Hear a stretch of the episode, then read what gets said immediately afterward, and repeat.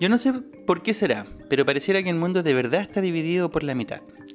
Y las maneras de pensar y hacer en ambas mitades son extremadamente diferentes. Por ejemplo, tenemos, en términos generales, dos posturas que al enfrentarse a un problema lo ven más o menos así.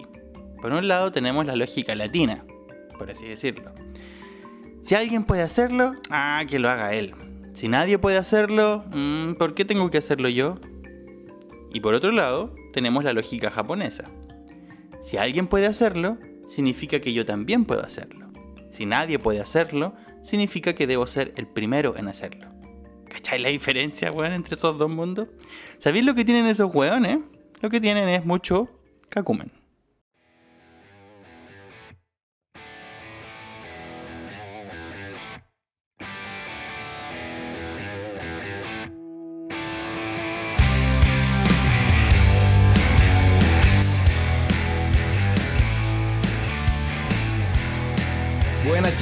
Le damos la bienvenida a una nueva edición de Conos sin Kakumen.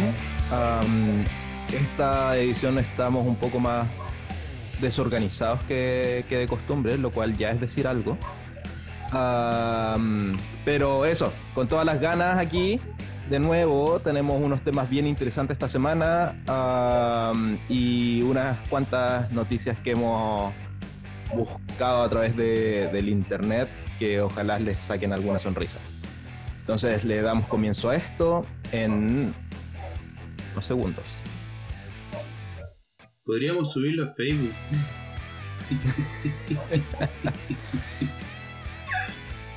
no, no, bueno.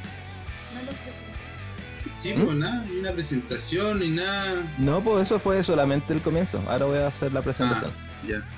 Puede ser corte. Queréis trabajar más. Muy bien. No Hola, chiquillos. una, introducción. Introducción.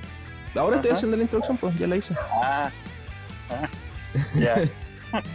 Hola chiquillos, ¿cómo están? Aquí nosotros nos estamos despertando en Australia. Ah, son... ¿Cuántos grados tenemos hoy día? Ya tenemos por lo menos unos 30 grados afuera. Estamos cagados de calor. Y eso, tenemos todo el ánimo de, empezar acá a conversar con ustedes. ¿Cómo están ustedes chiquillos? ¿Cómo van las cosas por allá? Alejandro. Bien, acá en Chile son las 21.49 porque ahora como tengo que decir minutos exactos porque el último capítulo me, me agarraron por huevo. Eh, así que son 21.50 ahora. Eh, esperando que lleguen los niños. Así que contento, feliz. Ah, no estás todavía con tus niños. No, todavía no llegan, así que tenemos un silencio. Tenemos un ratito. Claro, Eh, por mientras. está rico, el, el tiempo está muy rico, uno a las 7 de la tarde, salir a Vía Alemana, muy rico, sol hasta las 9 y media, así que muy bien. Oh, qué buena. Bueno, y está Gerardo hoy día acompañándonos desde Alemania. Creo que vienen tarde por allá, pero su familia lo abandonó, así que está pasando la tristeza con nosotros. Hola chiquillos, ¿qué tal? Aquí estoy recagado de sueño, weón. Son casi las 2 de la mañana. es cierto que estoy solito aquí en la casa. Diana y Samuel se fueron donde los abuelos porque cerraron los jardines infantiles por el tema del corona y para evitar problemas se fueron todos para allá y me dejaron solo aquí hasta la Navidad. Eh, pero parece se ha convertido en la tónica igual. El último capítulo igual me tuve que yo ir al centro porque no había espacio acá, así que parece que la tónica es que arranquemos en los momentos de grabación de podcast.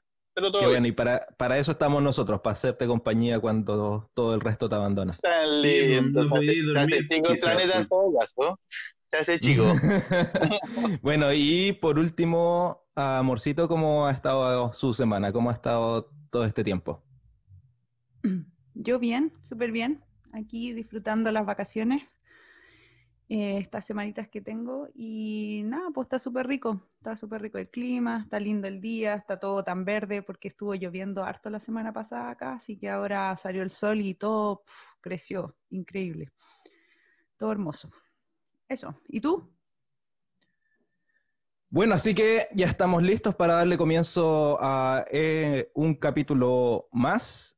Ah, vamos a empezar con las noticias en el siguiente bloque y nos vemos en unos segundos. Y tú, weón, te preguntó, y tú no Te dijiste nada. preguntaron a vos cómo estáis, weón. No. Pero si yo ya me presenté en el comienzo, pues. No, ¿cómo Me, estás? me preguntó, ¿y tú cómo estás? ¿Cómo va tu No te vida? ¿Qué sé yo? Y yo estaba esperando que dijera, sí, estoy bien, Estoy bien. estoy cagado de calor. Eh, tengo sueño. Ah, No importa, ya dije eso en el comienzo. No problem. Bueno, y le damos comienzo a las noticias. Ah, ¿Quién quiere partir? ¿Quién trae algo esta semana? Bueno, Amorcito tiene algo que decir, así que Te apuesto, te apuesto que es de animales, de animales. Sí, de animales, sí. Yo me especializo en las noticias de 3.000 animales. canguros en África. Sí, el- unos días atrás leí esta noticia y me llamó la atención porque mm, siempre conversamos sobre, eh, bueno, es mi tema un poco, como que es la comunicación y el lenguaje y todo eso. Y siempre uno se está cuestionando en qué medida lo- los otros seres vivos eh, tienen capacidades de comunicarse, ya sea con uno o entre otros. Y hubo una investigación acá en Australia y se dieron cuenta que... mm, que el estudio tenía 11 canguros que estaban viviendo en, en cautivo, pero no son domésticos, sino que simplemente eh, los estudiaban. Y se dieron cuenta de que los canguros sí se pueden comunicar con los seres humanos para pedir ayuda o para pedir que el humano haga ciertas actividades para él. con, al- con algunos gestos, mirándolos a la cara o, haciendo ciertos movimientos para que el humano entienda qué es lo que el canguro quiere. Así que es súper interesante igual porque mm, siempre la idea es como que se comunican de la misma forma que un perro domesticado a ese nivel o si un perro domesticado lo hace con sus, con sus dueños o con sus amos, no sé ni cómo se dice. Así que es súper interesante el estudio. Ok, entrete ahí. Me, me queda am, No, pero la duda, que- ¿cómo, cómo, hace, ¿cómo pescan estos canguros? ¿Los pescan de, de cualquier parque? ¿Así los sacan de, de la calle? ¿O los tienen, los tienen en cautiverio para hacer estas cosas? Mm, ¿Sí? Los tienen, pero, pero, los tienen en cautiverio para hacer estudios, claro. pero ustedes que han estado cerca de los canguros, porque yo nunca he Mm. visto un canguro. ¿Has visto una proximidad distinta a otro animal salvaje? Porque esos Sí. son animales salvajes. Son animales salvajes, claro, totalmente salvajes. Y hemos visto canguros y, y si tú tienes un poco de comida, obviamente se acercan a ti. se acercan y, y te miran y, y te buscan la- para, para que tú les des un poco de comida. Y también se alejan o protegen a sus, a sus crías, normalmente cuando tienen a la cría en la bolsita. y tienen eh, gestos bastante mamíferos, no sé cómo decirlo, como bien parecido a cual, cómo funcionaría cualquier mamífero. Si tú te acercas mucho, también se, se alejan, se, se van, tratan de, de no, de no exponerse, pero se dan cuenta de que uno está ahí también. No, no- Pero ahí uno en no es Australia, ajeno. como uno como tiene la imagen, no anda en la calle un canguro, sino que igual están protegidos en algún sector o andan en la No, calle. se andan en la calle. Andan en la calle. Normal. Sí, Bueno, no, ¿Como no en, la- un no en las ciudades, pero salí 10 minutos de la ciudad y vas a encontrar canguros. por eso como un pájaro, un ratón o un... Claro. Sí. Mira, ¿eh? Sí, sí. Me, me preguntaba si cómo los tenían en cautiverio porque, porque una reja no, no los va a detener, pues estas weas tienen la capacidad de saltar dos metros o más. Así que mm, am, más altas, ¿aparecía ahí algo de eso? ¿No? Mm, qué interesante. ¿Y, se comunicaban solamente con nosotros o se podían comunicar con, con otros animales también? Bueno, el, el estudio era solamente con, con los humanos. O sea, los humanos trataban de ver qué, qué tipo de comunicación los canguros hacían. Y, y era para, por ejemplo, que les abrieran la puerta o para que movieran ciertas cosas dentro del espacio que tienen, pero no sale mucho más en la noticia, como hicieron el estudio. Eso igual es, como, interesante. es como los delfines también que se... o Claro. sea, es como el que el ser humano siempre ha tratado de comunicarse, ¿eh? animales, como Los gatos, por ejemplo, dicen que en estado natural no maullan, pues lo hacen solo con los seres humanos. Solo con los humanos, sí. Sí. Gerardo, no sé qué hiciste, pero te escuchas bien bajito ahora. Uy, me escucho bajito. ¿Y ahora? Ahí te escuchas un poquito, un poquito mejor. Claro, yo también sabía eso de, lo- de los gatos, que No, tenían no- ese maullo solamente para los, para los hombres, Yo no tenía Oh. idea. ser humano. No tenía idea. Bueno, que algún día am, podamos ¿qué- comunicarnos con los animales. sí, Lisa sería bacán feliz, poder Lisa entrenar a un canguro. Su tesis de ser lenguaje animal. Claro. Sería bacán poder entrenar a un canguro y, y que, no sé, fuese, pudiese repartir el correo. Y llegar a salir ahí a- al frente de tu casa y te tuviese un canguro a posti. ¿Cómo se llama? Estoy viendo mucha película, Héctor. Sí, Sí. bueno, muchos dibujos animados de la Sí. Warner, me imagino como de esa época. Bueno, ahora va a salir Space Jam 2, lo estoy esperando con ansias. ¿En serio? Sí, va a Pero si estar ya la muy 1 era muy mala. No, pero salía Michael Jordan, ahora dicen que sale James LeBron. Era súper era súper buena Space Jam. Buena A mí Space me Jam. gustó. Sí. Ya. ¿Tú trajiste alguna noticia, algo que te acuerdes? Sí, yo tengo una noticia acá de Australia, pasó hace algunos días. Ah, no sé si escucharon de que hubo en nuestra misma, en nuestra ciudad, en Brisbane, ah, en nuestra ciudad, en la ciudad donde vivimos, ah, hubo un ataque terrorista, según las noticias, No, güey, ¿dónde vivís tú? en la misma ciudad. El ataque terrorista contaría del asesinato de dos adultos mayores en su residencia y posteriormente el supuesto terrorista fue, fue abatido por la policía eh, mientras intentaba huir de la escena. ¿Y por qué lo denominaron terrorismo? Porque acá en Vía Alemana también mataron a un viejito hace un año atrás, mataron a un caballero adulto mayor porque entraron a robar y le... le- Pero ¿por qué le denominaron terrorista? Eso ya no es terrorismo, po. Eso No, pero es un- en Australia, ¿por qué denominarían terrorista? Claro, eso, eso fue lo primero que me pregunté también, ¿por qué, qué lo hace ser un acto terrorista esta cosa? Y leyendo la noticia, bueno, me, me di cuenta de que habían hartas cosas que no, que no sumaban muy bien. Era- eh, eh, yo creo que era más como un clickbait, el titular. Sí. Cuando ponen algo que es bien sabroso, pero para que tú le hagas clic a la noticia, pero en verdad después cuando la lees, la noticia no es tan así. Sí, me ha pasado. Qué mal. Pero igual, igual la discusión es interesante. ¿Qué significa entonces un- cuando un acto sea terrorista? Es decir, ¿qué tiene que tener un acto para que realmente sea terrorista? Infundir Sí. miedo. Tiene que Eh, infundir esa es miedo. una muy buena, una muy buena discusión. Ya, pero si alguien es un delincuente y quiere robar una casa, igual infunde miedo. po. Sí, pero no infunde miedo al país o a la sociedad o al, al lugar, sino que fue Am, sector, creo ¿no? que la, la diferencia está en que un grupo de personas le está declarando la guerra a otro grupo de personas y las batallas se están combatiendo no entre ejércitos, pero entre el grupo... en- Ya, Asesinando Tiene que haber civiles. una declaración de intenciones de una organización. Claro, en, en cualquier acto terrorista, aunque sea el asesinato de una sola persona, después hay alguna institución terrorista que, que se, que se Adjudica adjudica el el, el asesinato o lo que sea. Mm. Ah, Sí, Bueno, Pues, en, este caso en, en particular lo que ocurría es que el, este supuesto terrorista que se llama Mr. Abdi, Más Raye encima, Abdi, Ara- era de árabe. 22 años, fue detenido en mayo de este año por supuestas conexiones con una célula terrorista, con el Estado Islámico. Mm, por eso lo Pero-. Fue liberado en septiembre porque no se logró con- encontrar ninguna evidencia real que lo conectara con el grupo terrorista. Pero al dejarlo en, en libertad, lo dejaron en libertad como bajo fianza y le pusieron esto, estas cositas que le ponen a, lo- a las personas para saber dónde están en todo momento. como unos como GPS. como GPS, ¿no? Claro, y lo que ocurrió hace unos días es que eh, encontraron que el- este grillete lo, se lo había sacado y lo había tirado en, en- como en un bosque.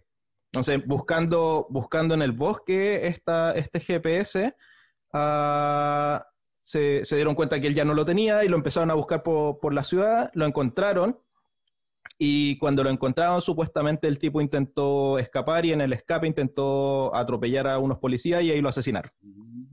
La weá trágica. Sí, po. y después encuentran a los... Se está investigando todo esto porque lo primero que dijo la policía es que el tipo era un, un terrorista y que, y que por lo mismo le habían, le habían disparado. Después, en toda la investigación que se lleva hasta ahora, que está en, muy, en una temprana eh, etapa, se piensa de que, de que está todo bien, bien, am, no sé, sucio. Como la policía no quiere entregar la- los videos de la cámara que llevan en el cuerpo, no, no quieren entregar los videos que estaban en, los vehículos y todo eso. Y lo otro es que lo están conectando con un asesinato, como dije al principio, de estas dos personas mayores. Pero sucede que a las personas mayores las encontraron muertas ocho horas después de que eh, mataran al, a, a este tipo. Y, son- la única conexión que existe entre en los muertos. ¿no? ¿Cómo? Bien parecido como pasan las cosas en Chile, weón. Eso, wea, me recordó, wea, me recordó mucho a cuando mataban a este, a este comunero mapuche y que después eh, eh, aparecen todas estas cosas medias turbias que decir, no puedo creer en esta noticia. Y que se transforma después en algo complicado porque si efectivamente él era inocente y ya lo catalogaron de terrorista, le hicieron esto, esto, otro, se mete los derechos humanos detrás y todo eso, Sí, ahí como pasó en Chile, cagada. que todos esos carabineros se, fueron, se les dan de baja y es un desastre. Eso, Eh, sí, eso todo es- lo que pasó. Efectivamente, eso es lo que está empezando a, a ocurrir. Oye, Producto de que la policía no está liberando la- los videos y todo eso, Mm. eh, los grupos pro derechos humanos están súper eh, fuertes metidos en, en la investigación.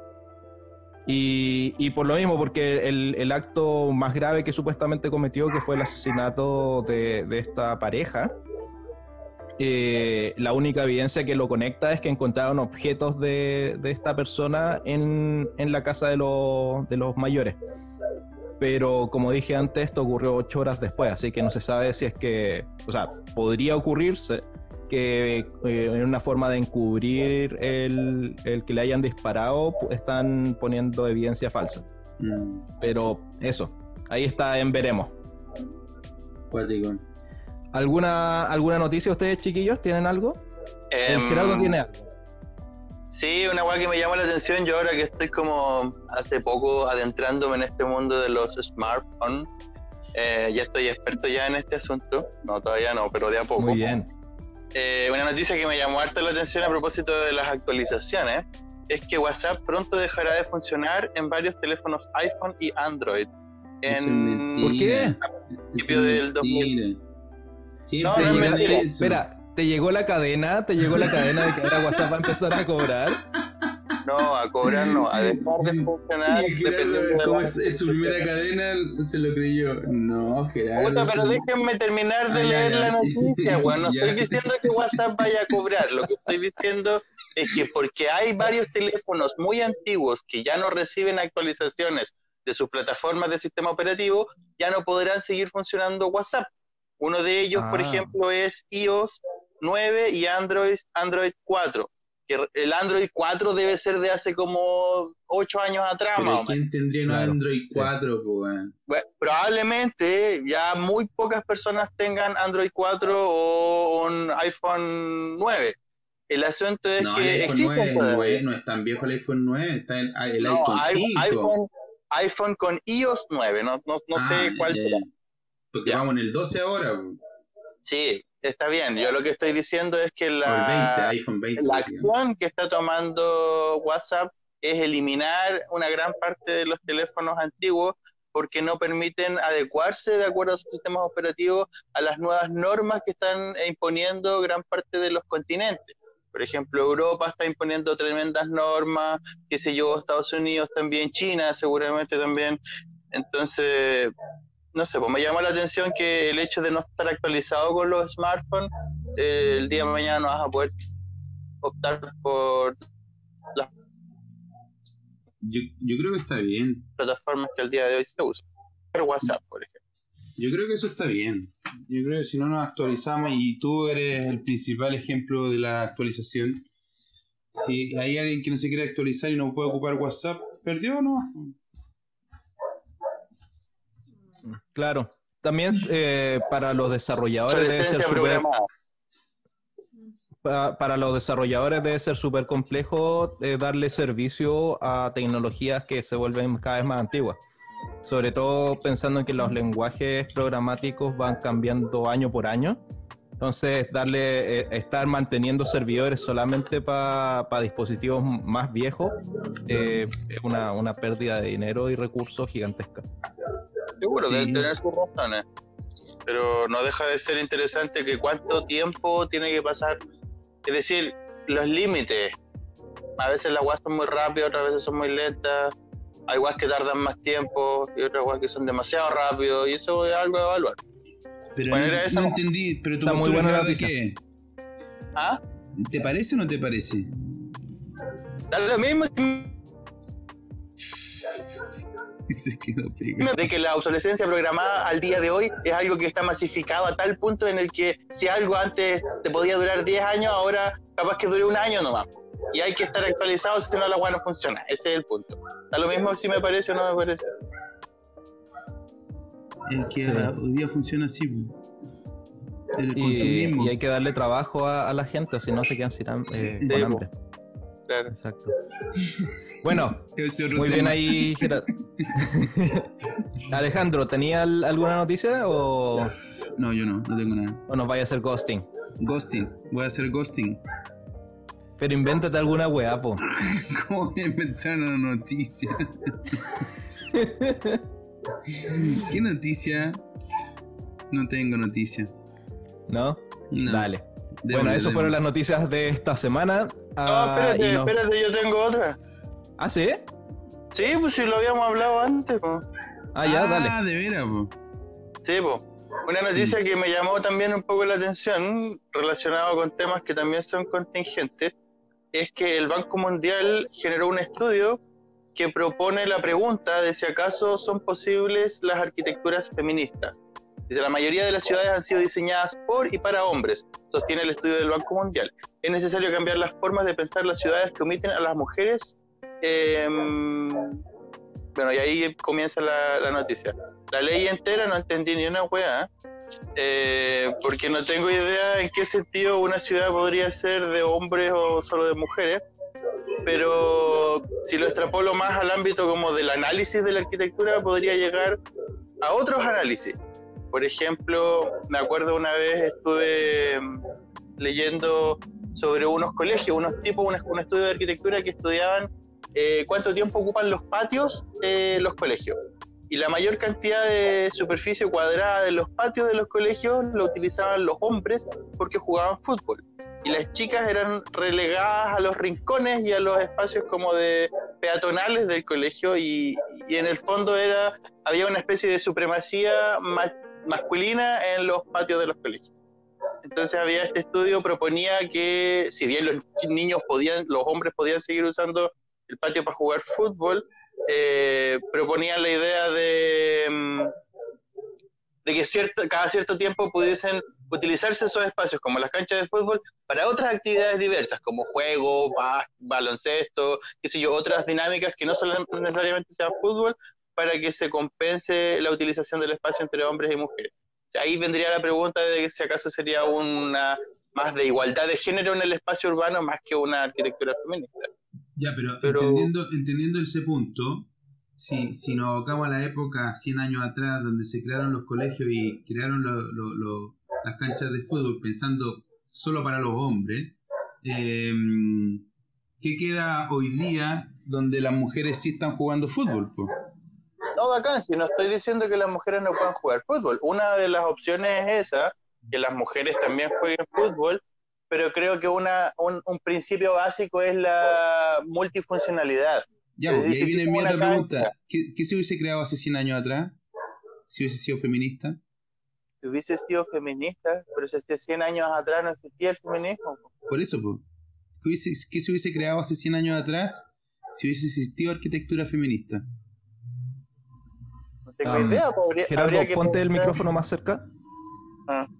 Habría que pensar qué actividades tenían más las mujeres o las niñas en, ese, en esa época. Ya, pues, lo hubiesen construido cosas para hacer eh, eh, telares y cuestiones de mujer que hoy día se miraría como algo muy machista.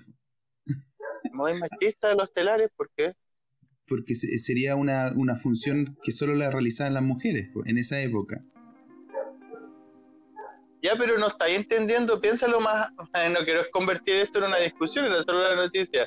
Pero supuestamente un espacio como un colegio tiene distintos lugares. Uno de ellos son las salas de clase, los baños, las, qué sé yo, las zonas administrativas. Y uno de ellos es el espacio de ocio, que es para ser utilizado en los recreos. Ese espacio de ocio normalmente es una superficie que debiese ser multifuncional para albergar todas las actividades que los niños tengan en ese espacio de ocio es decir, juegos de todo tipo, eh, qué sé yo, jugar a las bolitas, jugar a, la escondida, jugar al paquito ladrón, qué sé yo, actividades de niños. El punto es que cuando los arquitectos de esas épocas planificaban los colegios, diseñaban las canchas de fútbol pensando en que el fútbol era una actividad importante dentro del ocio de los niños, dejando de lado la actividad de las niñas. No creo que ponerse a coser sea una actividad de ocio para los cabros chicos. Pero ¿Cuál era la actividad de ocio de las mujeres? Porque cuando se construye la cancha de fútbol, si bien lo que está diciendo es era una actividad de ocio y bueno, cumple esa función, y producto de que cumple esa función de ocio y esa, esa actividad en particular necesita de un espacio específico, es por la que en este estudio aparece sobre representado el uso del espacio del, eh, por los hombres. Sin embargo, si es que la actividad de ocio de las mujeres fuese una cosa que ocupa un espacio mucho más reducido, y, cumple, y cumple el objetivo del ocio igual. Y en el mismo estudio igual aparecería sobre representado el uso del espacio por los hombres. Porque la actividad de ocio masculina ocupa más espacio. Va a depender de con qué... Em, con qué... Em, ¿Cómo se, dice? ¿Cómo mides el... el exacto.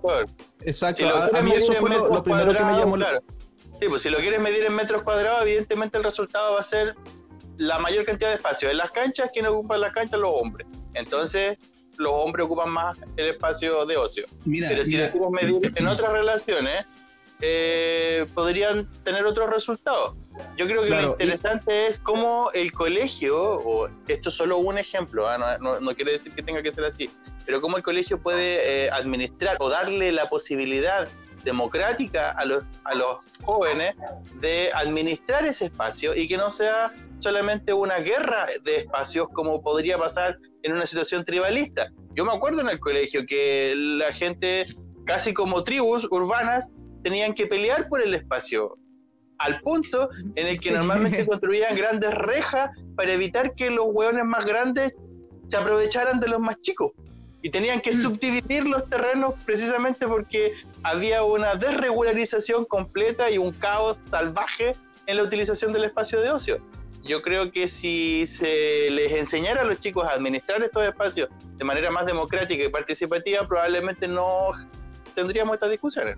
Mira, el mismo artículo, el mismo mm. artículo que, que, dice algunos ejemplos. Dice, ejemplos en los que se nota esta desigualdad en los parques sin luz, en las faltas de baños públicos para mujeres, en las calles en mal estado, difíciles de transitar con un cochecito de bebé y en las largas estadías en una parada de transporte público. Además, el transporte está pensado en clave masculina, en la necesidad de trasladar hombres que producen y trabajan. No está pensado en los recorridos múltiples que hacen las mujeres en razón de sus responsabilidades sobre la vida cotidiana y el cuidado de las personas, sostiene en el mismo sentido la arquitecta Ana Falú, ex directora de UNIFEM hoy ONU Mujeres, que es argentina ella. Pero lo, que ella señala en el artículo es lo que yo encuentro que no, que no estoy de acuerdo. No estoy de acuerdo porque, porque yo sí puedo, hoy día el, hombre está transitando con los cochecitos también. Pues. Ya, pero es que el está malentendiendo. Espérate, espérate, espérate. Tú estás malentendiendo entonces el feminismo, porque el feminismo no busca darle más espacio solo a la mujer. El objetivo del feminismo es igualar las condiciones entre el hombre y la mujer. Es decir, que yo como hombre también pueda salir. Ya, pues, pero ella está discutiendo, está, discutiendo, que en el tema arquitectónico las ciudades fueron diseñadas pensando en el hombre y no en el poder transitar un cochecito de bebé, pues, Pero da lo mismo quién empuja el cochecito. no, pues, ellas dicen que para ellas, pues, ya, pero eso da lo mismo. Lo importante, como en la arquitectura, lo importante es que, la Alicia tiene, tiene un punto y, no ha, expresado nada en esta conversación, así que. Oh. Y, y nuestra mujer. Representante de No, la verdad que me llama la atención, pero yo recuerdo con el caso del colegio que pasaba mucho eso, lo, que los hombres estaban normalmente utilizados en la cancha y las mujeres, nosotras, las, con mis amigas, normalmente uno se quedaba como el- en otro espacio del jardín o, o a, la- a los lados de la cancha para, para transitar. Y claro, creo que la, de- la democratización de los espacios es algo, no tiene que ver solo con hombres o con mujeres, sino con, con espacios para todos, porque el hecho de que no se Claro. pueda transitar con coche es lo mismo que los, los discapacitados tampoco podían antiguamente subir las veredas, y hoy en día ya hay espacios donde es, es como por ley que tienen que tener un lugar donde puedan subir en algún momento y bajar y, tener todas esas facilidades, lo mismo que los edificios. Eh, los semáforos, todo tiene que estar, es para todos, no es para los hombres, para las mujeres, es para todos, para los seres humanos en realidad, para la comodidad del ser humano en, en general. Eso.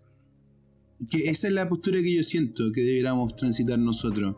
A una postura más de ser humano, más de si es feminismo, si es machismo, si es hombre o mujer, si Eh, es. Ya, pero Sí, te, vuelvo, te vuelvo a aclarar, la postura del feminismo necesariamente es esa, igualar las condiciones para todos por igual. no es el siento que sobrepasan. No, no, no estoy de acuerdo No. con ese, Yo a veces ese siento punto. que se sobrepasan eh, en límites que, que- que- que- ellos creen que por esa lucha es netamente odiar al hombre. Y aunque ellas digan que no, no, odian a los no, no, hombres, no, pero tenés que, tenés que informarte un poco más, po. Cuando Sí, vayas a hablar de sí. feminismo, pues una cosa es hablar, ya, pero una cosa es hablar de lo que uno ve y lo que uno escucha y otra cosa es informarte sobre quienes postulan las bases del feminismo. Y en ningún caso el, el feminismo busca el odio hacia el hombre. Yo soy el de- feminismo um, base Gerardo, la- igualar Gerardo, las la verdad eso te va, condiciones te va a explotar en la cara porque es una, una rama. es una, una rama. No, no, ahora, eh, como cualquier ideología, tiene un montón de grupos y todos los grupos van a postular un- una cierta visión sobre lo que es realmente el feminismo, pero empezar a decir de que, ah, o intentar decir de que el feminismo es una sola visión unificada, es completamente fuera, Yo- yo fuera soy de de la la realidad, que no al igual que cualquier ideología. po- Yo, por de- yo ese- soy de la por idea ese que no debería punto. existir el feminismo. Eso es lo que voy. Bueno, No yo, debiera la- pero es que, el- que no existe el es es feminismo algo- vendría no a es- ser que no Gerardo, déjame terminar. Ah, que no existe el feminismo vendría a ser como que no exista cualquier tipo de ideología. Eh, que entonces que no, que no exista el comunismo, que no exista el capitalismo, que no exista nada de eso, porque Pero por eso, ¿por al qué final el feminismo es solamente feminismo- un punto de vista. Por eso, ¿por qué transformamos el feminismo en una ideología? A eso es lo que voy. Porque Pero lo es. una ideología. Es una ideología. ¿Cómo no, no es que la transforme? El feminismo es el resultado o una consecuencia ideológica que busca combatir algo que, que se vino dando por demasiado tiempo. Es decir, si el mundo fuera color de rosa, como lo estás planteando tú, entonces no sería necesario que exista el que feminismo. para allá Pero debiéramos resulta que no ha po. sido, resulta que no ha sido color de rosa. Y la misma Alicia lo dice, la misma Alicia lo dice, en los patios de los colegios mayoritariamente los hombres se hacían dueños de esos espacios y de manera muy violenta, debo admitirlo, a mí nunca me gustó el fútbol, nunca jugué fútbol y sin embargo sí tengo recuerdos de que los chiquillos se aprovechaban con la pelota y con toda su agresividad de adueñarse de todo ese espacio y si no hubiese Ah, yo no nadie, estoy de acuerdo con eso. Yo creo que es, una- es un reduccionismo de lo que les está pasando en la mente de esos niños. O sea, ta- ta- no es solamente violencia, es entretención, diversión, es no, no, hacer deporte. espera, quizás tú, O sea, tú le estás- le colegio alemán atribuyendo y una ahí tenías característica- un montón de espacio, pero en los atribuyendo- colegios le estás atribuyendo una característica como si fuese la característica primordial a una actividad que tiene muchas otras características. No estoy negando que no sea violenta, estoy diciendo que también tiene muchas otras cosas. Seguro. No, seguro que tiene, seguro que tiene diversión por primera cosa, si no, no jugarían. Yo lo que estoy diciendo es que efectivamente hay un grupo, una- un grupo de personas, en el Alicia lo nombró bastante bien, en este caso eran las mujeres, además los, los discapacitados, además los niños más chicos, niños además pequeños, todos aquellos que no tuvieran fuerza física para poder eh, imponer su territorialidad. Y como no había ningún adulto que pudiese regular esta situación, porque se hacían los hueones o porque simplemente no lo veían, Porque lo consideraban. Porque claro, no se ve. claro, porque simplemente lo obviaban y no eran capaces de ponerse a la altura de los jóvenes para ver dónde estaban las reglas, se generaba Porque- una ley de la Sí. selva en los recreos. Pero hemos Sí, pero porque también, no, no, tam- no, porque tampoco para uno tampoco no era ningún problema, sí, eso también hay Sí, que, sí hay lo que, hay que aceptarlo. sí, Alicia, sí, lo era, No, era un no es- problema. Hoy No, día no, quizás uno lo era puede feliz, ver la- Alicia las como niñas un son felices. Es que, es que Gerardo Sí. sabe lo que era o no un problema no, para ti. no, las niñas son No. felices, yo me acuerdo, uno es feliz solamente estar con la amiga, conversar en el patio los 15 minutos de recreo Ya, y eso es lo que a uno le hace mem- feliz. ¿Me Pero haciendo memoria, yo tengo, yo tengo el recuerdo de mil veces las chiquillas yendo a acercarse al inspector del patio diciendo, tío, tío, no nos deja jugar, tío, tío. O quejándose porque los huevones se aprovechaban, o porque le tiraban los pelotazos, o porque qué sé yo. Es decir, yo creo que sí había un conflicto. Ahora, en términos obvio que hay conflicto, pues si somos seres humanos, siempre va a haber conflicto cuando sí, nos pero eso- juntamos entre pero los conflictos personas.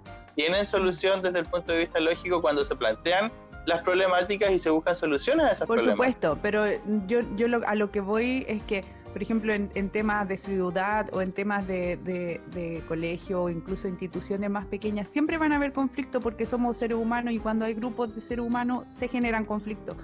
El punto es que no siempre, obviamente que se favorece a veces para los hombres o para las mujeres, pero hay que, yo lo que, lo que propongo es como dejar esas barreras de que sea para hombres o para mujeres. Quizás a los chicos también les molestaban un montón de cosas dentro del colegio que no podían hacer.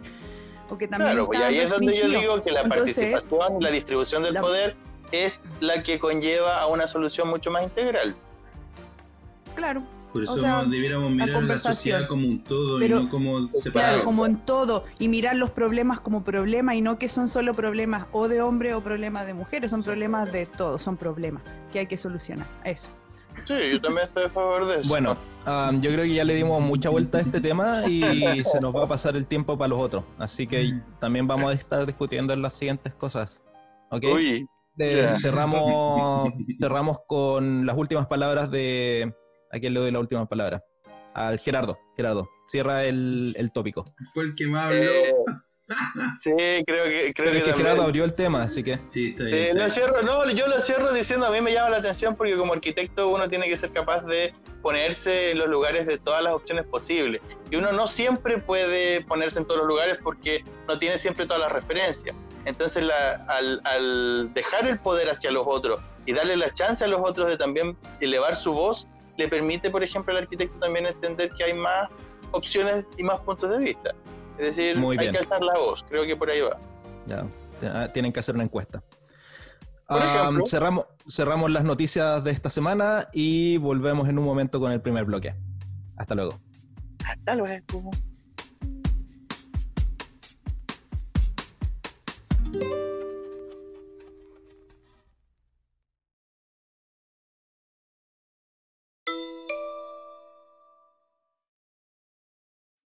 ¿Sabías que la escultura del Cristo Redentor en Brasil está cubierta por más de 2 millones de figuras triangulares de piedra estatita o piedra de jabón?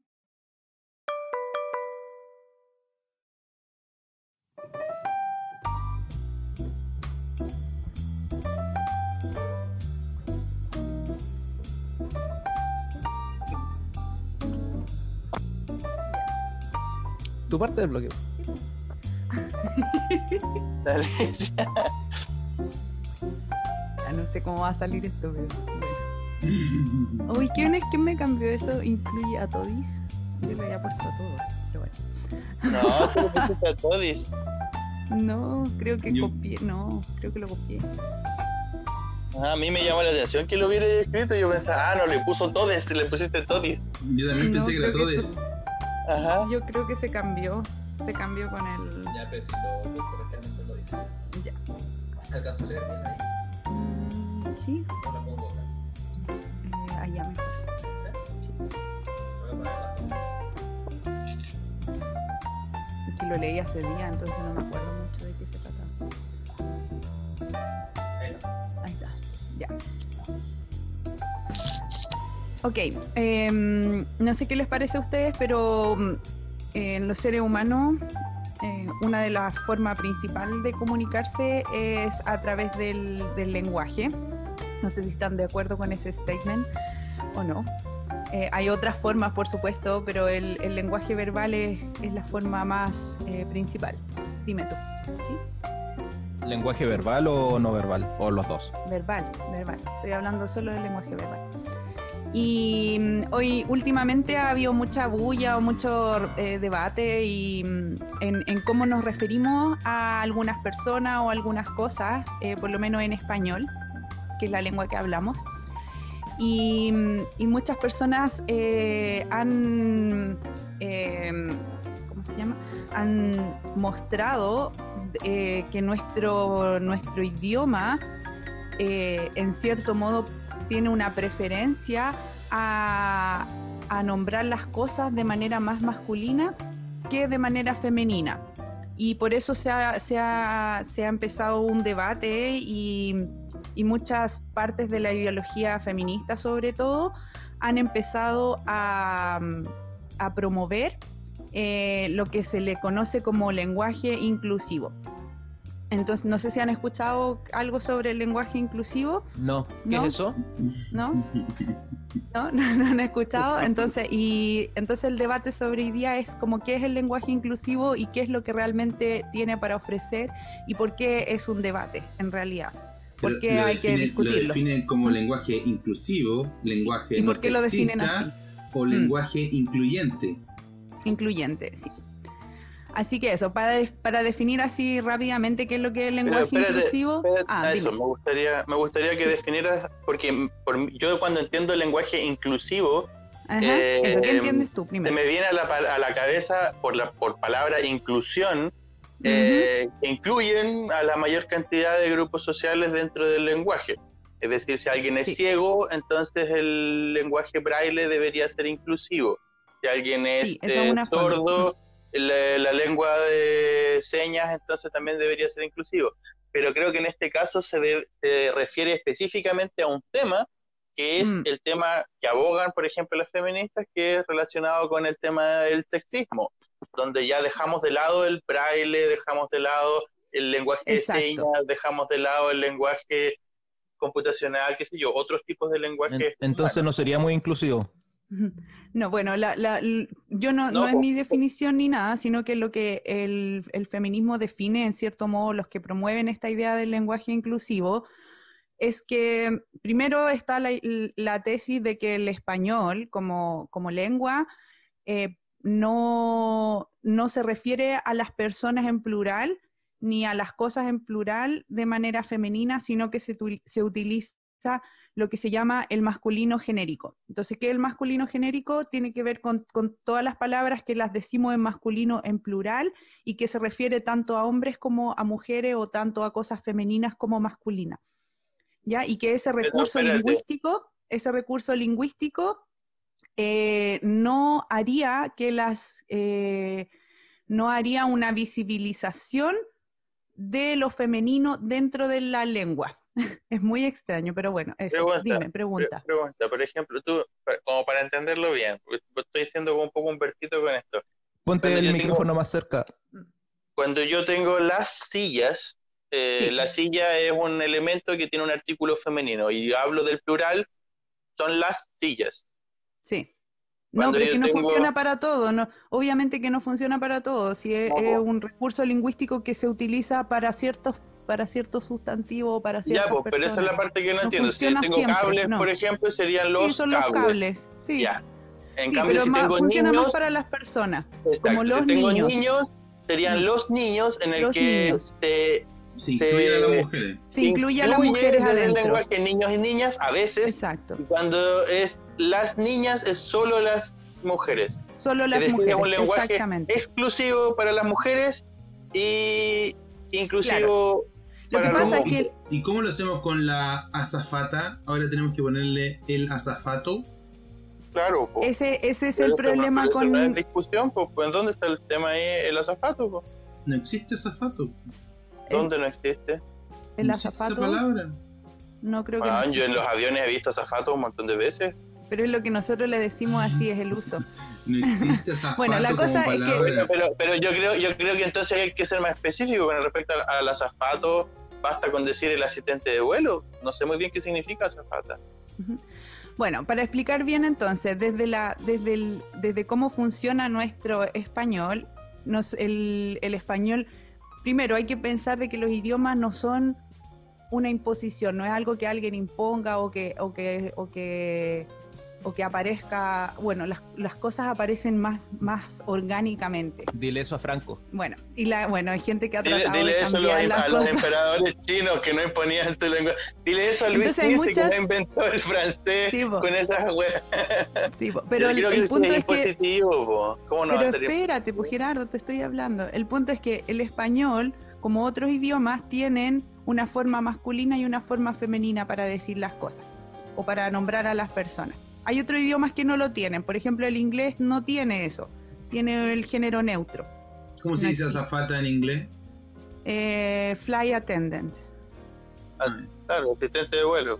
So, the fly attendant puede ser un hombre, puede ser una mujer, puede ser, Sí. sí, como sea.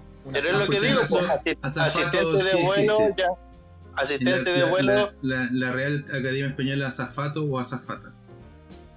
Yo nunca Entonces- azafata. ¿qué tengo con los azafatos? ¿Qué tenéis con eso? No, que después vienen, tengo otro ejemplo, po. Sí, po, abogado o abogada. Bueno, yo estoy explicando lo, lo general, príncipe. Entonces, el femenino, el género, el- la forma femenina es el signo no marcado.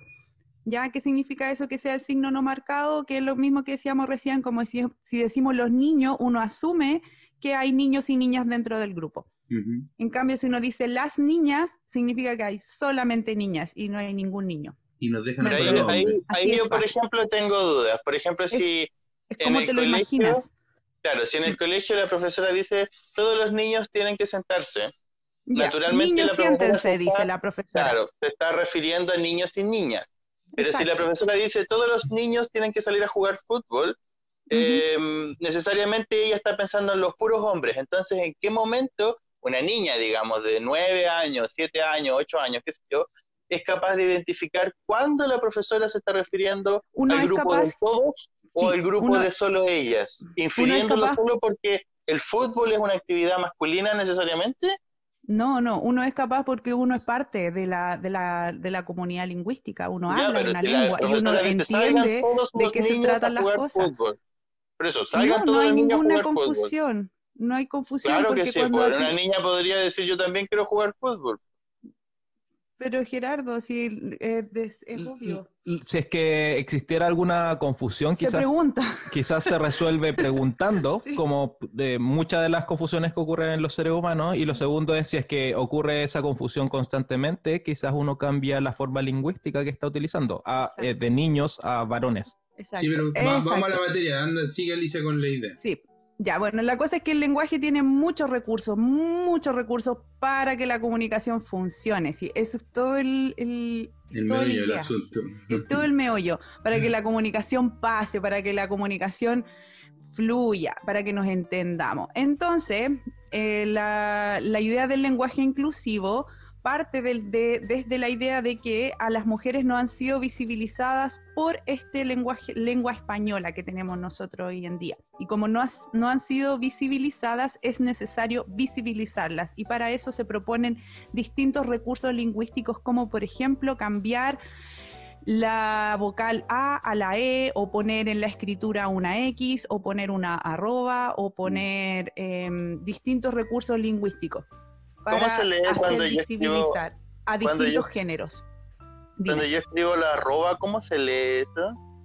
No sé cómo se lee, pero ese es la- el recurso lingüístico que están proponiendo. Entonces en el mi escrito, pregunta pero es, en el hablado no, no, Eh, no, pues en el hablado están proponiendo cambiar la A por la E o la, O por la E.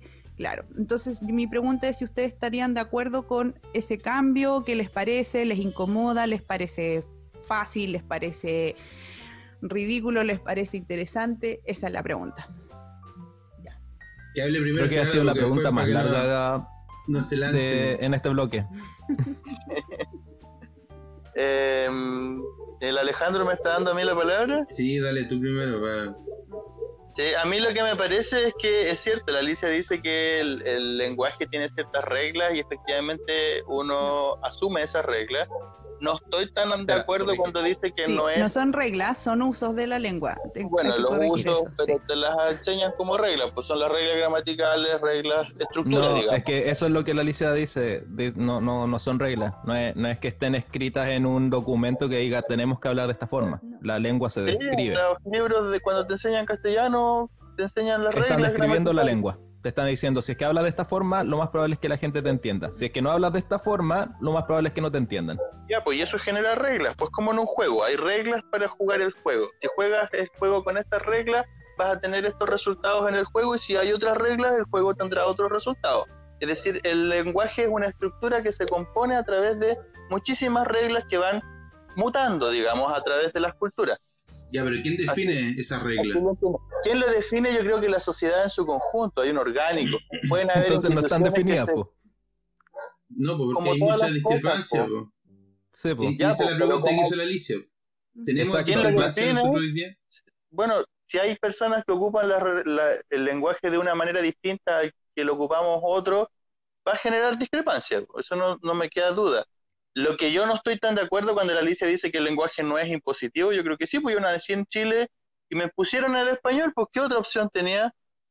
Era una imposición, pues. Si no, si ¿Qué, hubiese hubiese, pasado, ¿Qué hubiese pasado si hablases otro tipo de español? ¿Qué, pasa con Amaro Gómez Pablo? ¿Le, le sacamos una multa cada vez que habla como español a huevonao? ¿O, o lo, dejamos, lo dejamos seguir hablando como habla? Ese weón yo pasó no seis creo- no meses creo en España pase- y tiene 40 años pegado ese, ese acento de mierda. Hostia, tío, hola. Sí. Yo no creo que Ya, pero se pase están por yendo pasar del tema, multa. Sí, yo Yo si le no es estoy español, preguntando. es la No pregunta estamos que hablando- hablando del español. Yo lo que, lo No, que estamos hablando es del lenguaje inclusivo que están lenguaje- proponiendo. Mm. Exacto, pero primero hay que poner la base de que las lenguas, los idiomas, la manera en cómo nos expresamos son eh, invenciones por el ser humano y que son de manera orgánica, que son dinámicas, que van cambiando de generación en generación y en ningún caso son estáticas. Porque basta con que uno se vaya a México, Argentina, Perú, incluso a la vuelta de la esquina y te vaya a encontrar con eh, modificaciones de las reglas del juego. Porque cada grupo social entiende sus reglas de manera distinta. Es lo que pasa aquí en Alemania con los dialectos. Tú viajáis 20 kilómetros para un lado, te encontrás con un dialecto y 20 kilómetros para el otro y hay otro dialecto distinto. Y sin embargo, todos dicen que hablan Hochdeutsch, que sería como el alto alemán.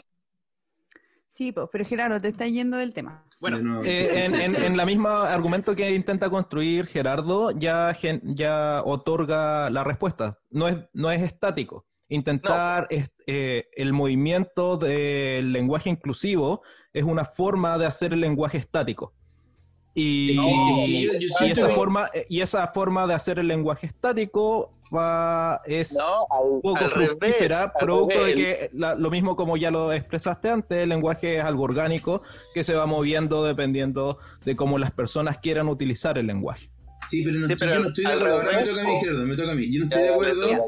No, no estoy de acuerdo en, en- en- en- en aceptar cada visión de cada persona o de movimiento o ideología o de, no sé, ¿ya? Nazi, que quiera, que quiera imponer una visión del lenguaje colocándole la E, la X, el arroba, eh, eliminar ciertos factores que antes estábamos acostumbrados a decir los niños y entendíamos que todos los niños teníamos que salir de la sala. Mm. el punto, Sí. el punto es que, ok, como ha evolucionado la tecnología y hemos visto que tenemos que ir al día a día también en tecnología, obviamente yo acepto y comprendo que en el lenguaje también se está evolucionando.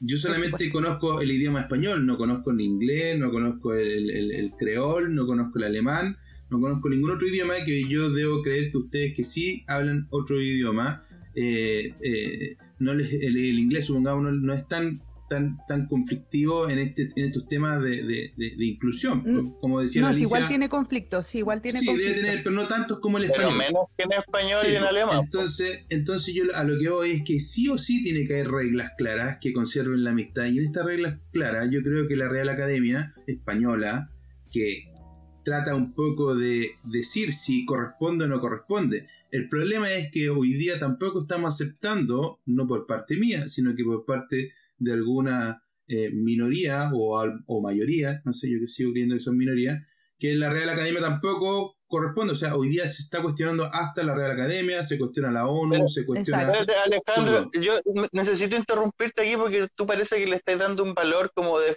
de- como juri- de jurisdiccional a la Real Academia. Yo creo que la Academia Española en ningún caso viene a decirnos qué es lo que debemos hacer. Es más bien una institución No, que se dedica a no. estudiar cómo vive el lenguaje, cómo Y se hace- y, comporta efectivamente. y, y registrarlo para que todos los países puedan Eso mismo tener es lo de que hace cierta la Real manera algún Academia. tipo de Exacto, y comunicación. es así. Entonces da lo mismo si la pues da lo mismo si la Real lo no, acepta o no lo es así al revés. que la Real Academia se los cambios, Am, la chiquillos, chiquillos. Un segundo, un segundo ahí. Eh, La discusión va a seguir, va a seguir dándose, pero lo importante es que se den los tiempos para que cada uno pueda expresar su opinión, porque si empiezan a hablar uno encima del otro no se entiende nada. Yo, Sí, de la sí, Real- sí. Real- yo lo de la Real Academia, yo lo que planteo es que ellos, supongamos, aceptan en Chile que la palabra weón es una palabra eh, propia del... de la- Chilena, sí. chilena, es un ¿cierto? chilenismo. Un chilenismo y se acepta y se coloca dentro de todas las palabras que dice la Real Academia que existen en, en la lengua española. A lo que voy es que ellos hoy no han aceptado la, No. la letra E. A eso es lo que voy. No. Pero eso da Entonces, lo mismo, porque si hay Pero mucha da lo gente... mismo, da lo mismo, Gerardo, pero escúchame, da lo mismo para ti, pero no da lo mismo para mí, porque yo todavía no la acepto. A eso es lo que voy. Entonces me están imponiendo estas minorías al que sigamos con, con, con, con, eh, creer que la inclusión del lenguaje debiera ser la E. ¿Y por qué no aceptar que una, que una, que una organización internacional como la Real Academia Española manifiesta ya hoy diciendo que la E todavía no es aceptada? Es porque efectivamente hay mucha gente como yo que todavía no acepta esa inclusión o esa, o esa verdad. A eso es lo que voy. Sí. Que, una, que una organización, y a eso son a, a las reglas que está hablando la Alicia, que, que debe existir una regla, o sea, para que vivamos en una sociedad tranquila y sin discusiones diarias, tiene que alguien decirnos, oye, ¿saben qué? Yo todavía, todavía esta organización internacional no acepta algo. O si no, ¿para qué Claro. tenemos la ONU? ¿Para qué tenemos esto? ¿Para qué tenemos todo otro internacionales? O los derechos humanos internacionales. Sí. Eso es. Igual, hay que, hay que dar el, primero la, la idea de que la Real Academia es eh, la Real Academia de la Lengua Española. Es una institución, claramente, como decía también Gerardo, que solamente describe la lengua y que la mayoría de los lingüistas eh, nos sirve también para, con un montón de funciones y tiene muchas funciones. Ya no es solamente es estudiar la lengua, es describirla, es para poder enseñar la lengua, ¿me entienden? Tiene un montón de funciones para poder aprender la lengua. Entonces, obviamente, cuando un aspecto del- de la lengua en algún lugar específico todavía no es tan masivo, lo más seguro es que no va a ser reconocido por la Real Academia de la Lengua, porque no es de uso, de uso general.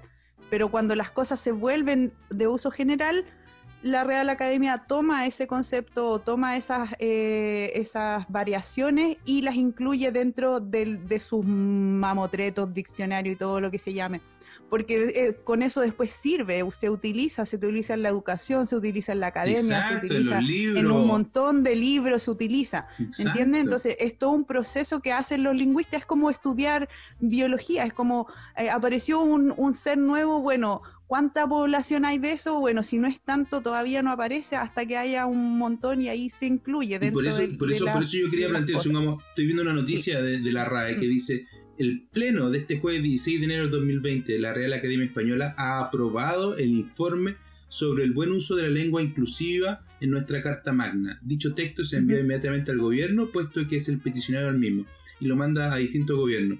A lo que voy yo es que hoy día se está aceptando y se ha cambiado la ley, la tuvieron, ahí tuvieron que cambiar varias, varias leyes, cuando se denominó que la niñez en, en Chile va a ser niños, niñas y Y adolescentes. niñas.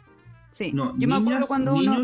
niñas y adolescentes. Y se define así. Hoy día es NNA. Y, y en todos los... la- Esa es la sigla. Porque ante la ley, las leyes que, que- que tenían estos, el concepto de los niños solamente, eh, se tuvo que modificar todo y colocar que de, de ahora en adelante, que pues parece que fue desde el año 2014 2015, se tiene, donde aparece niños, se tiene que colocar NNA, niños, niñas, adolescentes. Entonces, Exacto. eso hizo Entonces, una modificación. Exacto, Mm. hizo una modificación En tremenda textos. en los textos, en los Mm. libros, en todo. Y también en la Cámara de Diputados, que hoy día ya no es Cámara de Diputados, sino que es Cámara de Diputados y Diputadas. Si ustedes se meten a la página de la Cámara, ponen cámara.cl, aparece el logo que es Cámara de Diputados y Diputadas. Entonces, recién estamos aceptando Están a- efectivamente exacto, se están es aceptando algunas niñas. modificaciones. Sí. abogado, abogada, azafata, azafato. Gerardo. Sí, yo te- entiendo muy bien la discusión. De hecho, yo tampoco tengo tan claro si, por ejemplo, la solución de colocar una E eh, para decir niñes, para referir a niños, niñas, eh, sea la mejor solución. por un tema más bien cultural y de comodidad, porque no estamos acostumbrados. Pero yo creo que lo interesante de eso no es la solución misma, sino lo que hay detrás de ello, que es, por ejemplo, cuando antes se usaba solo el niños, luego ocuparon niños y niñas para incluir a, a, las mujeres. Y luego aparecen otro grupo que podría identificarse con otro espectro dentro de esta gama entre lo binario, hombre y mujer, eh, y que para incluirlos alguien podría decir, ah, la solución podría ser niñez, a pesar de que a mí me suena medio extraño. Eh, pero ¿por qué no utilizar palabras que ya contiene el, vocabulario español, por ejemplo, infante? Y al utilizar la palabra infante, ya no es necesario estar peleando entre niños y niñas y niñes y todo lo que haya dentro del espectro, porque la palabra infante se refiere a aquella persona que está en una cierta etapa de su vida. Ya, pero no decir, ahora los infantes salgan a la, a la, al, al recreo. Pero ¿por qué no? ¿Por qué no? Yo cuando, cuando, suena feo, pero es que ese, ese, es el tema. Las cosas suenan feo porque las referencias que tú tienes son las actuales, pero si tú te vas de vacaciones a Portugal, como lo hicimos con nosotros, con Diana en el verano, nos llama mucho la atención que la palabra eh, niño en portugués es crianza. Eh, y le dicen los crianzas, porque están en el periodo de crianza para referirse a los niños. Y eso no suena feo. ¿Por qué va a sonar feo? Si tiene sentido. No, para ellos no suena feo. Ah, ah, a mí me, no, no me parece que es que la belleza del sonido de una palabra eh, tenga algo que, algún rol que jugar en el significado, oh, en, en, qué tan efectivo sea el, mensaje. Yo creo que Sin embargo, lo, lo, que me, me parece interesante de, de, del debate es que lo estamos tomando desde la perspectiva pragmática. Como eh, qué, tan, qué tan útil o, o, qué tan coordinado o qué tan efectiva va a ser la comunicación si es que cambiamos cierta letra o, o todo eso. Y, y, perdemos de vista que esto tiene poco que ver con un debate pragmático y harto que ver con un debate de poder. Estamos entre, este, entre, una ideología que está intentando modificar el lenguaje y estructurarlo de cierta forma para que les otorgue a su ideología en particular un poder específico. Mm. Entonces, no, no podemos, eh, o sea, podríamos, pero es, es poco efectivo eh, eh, divorciar la discusión de eh, una agenda específica que tiene un grupo de la población y que quiere imponer esa agenda específica por sobre todo el otro grupo de la población.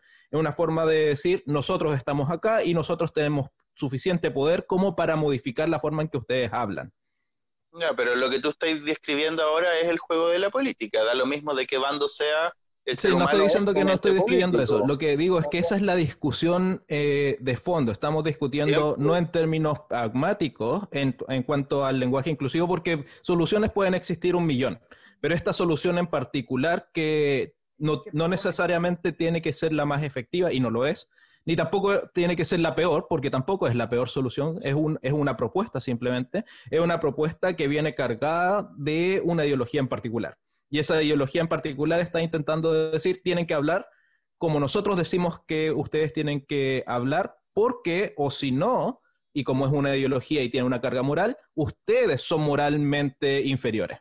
Y, sucede, ¿eh? Cacha que sucede porque cuando uno hoy día ya, obviamente ya está aceptado el tema de niños y niñas, o, cuando, o, ciudadanas y ciudadanas, Cuando, cuando uno se da un, un, speech o un discurso, si tú llegas a decir hoy queridos amigos, pensando en un todo, en el lenguaje antiguo, y no dijiste amigas, se nota en la cara del otro lado de, que, te equivocaste, pues, De que no estás siendo inclusivo. exacto, y no aceptaste hoy día la realidad. Entonces, hoy día escuchar ciudadanos y ciudadanas, queridos y queridas, amigos y amigas, chucha, weón, nos vamos en tremendo de inicio, introducción en un discurso donde antes era mucho más fácil. Entonces, si tú me estás diciendo que el lenguaje es para poder comunicarnos bien mm. y, que sea fácil.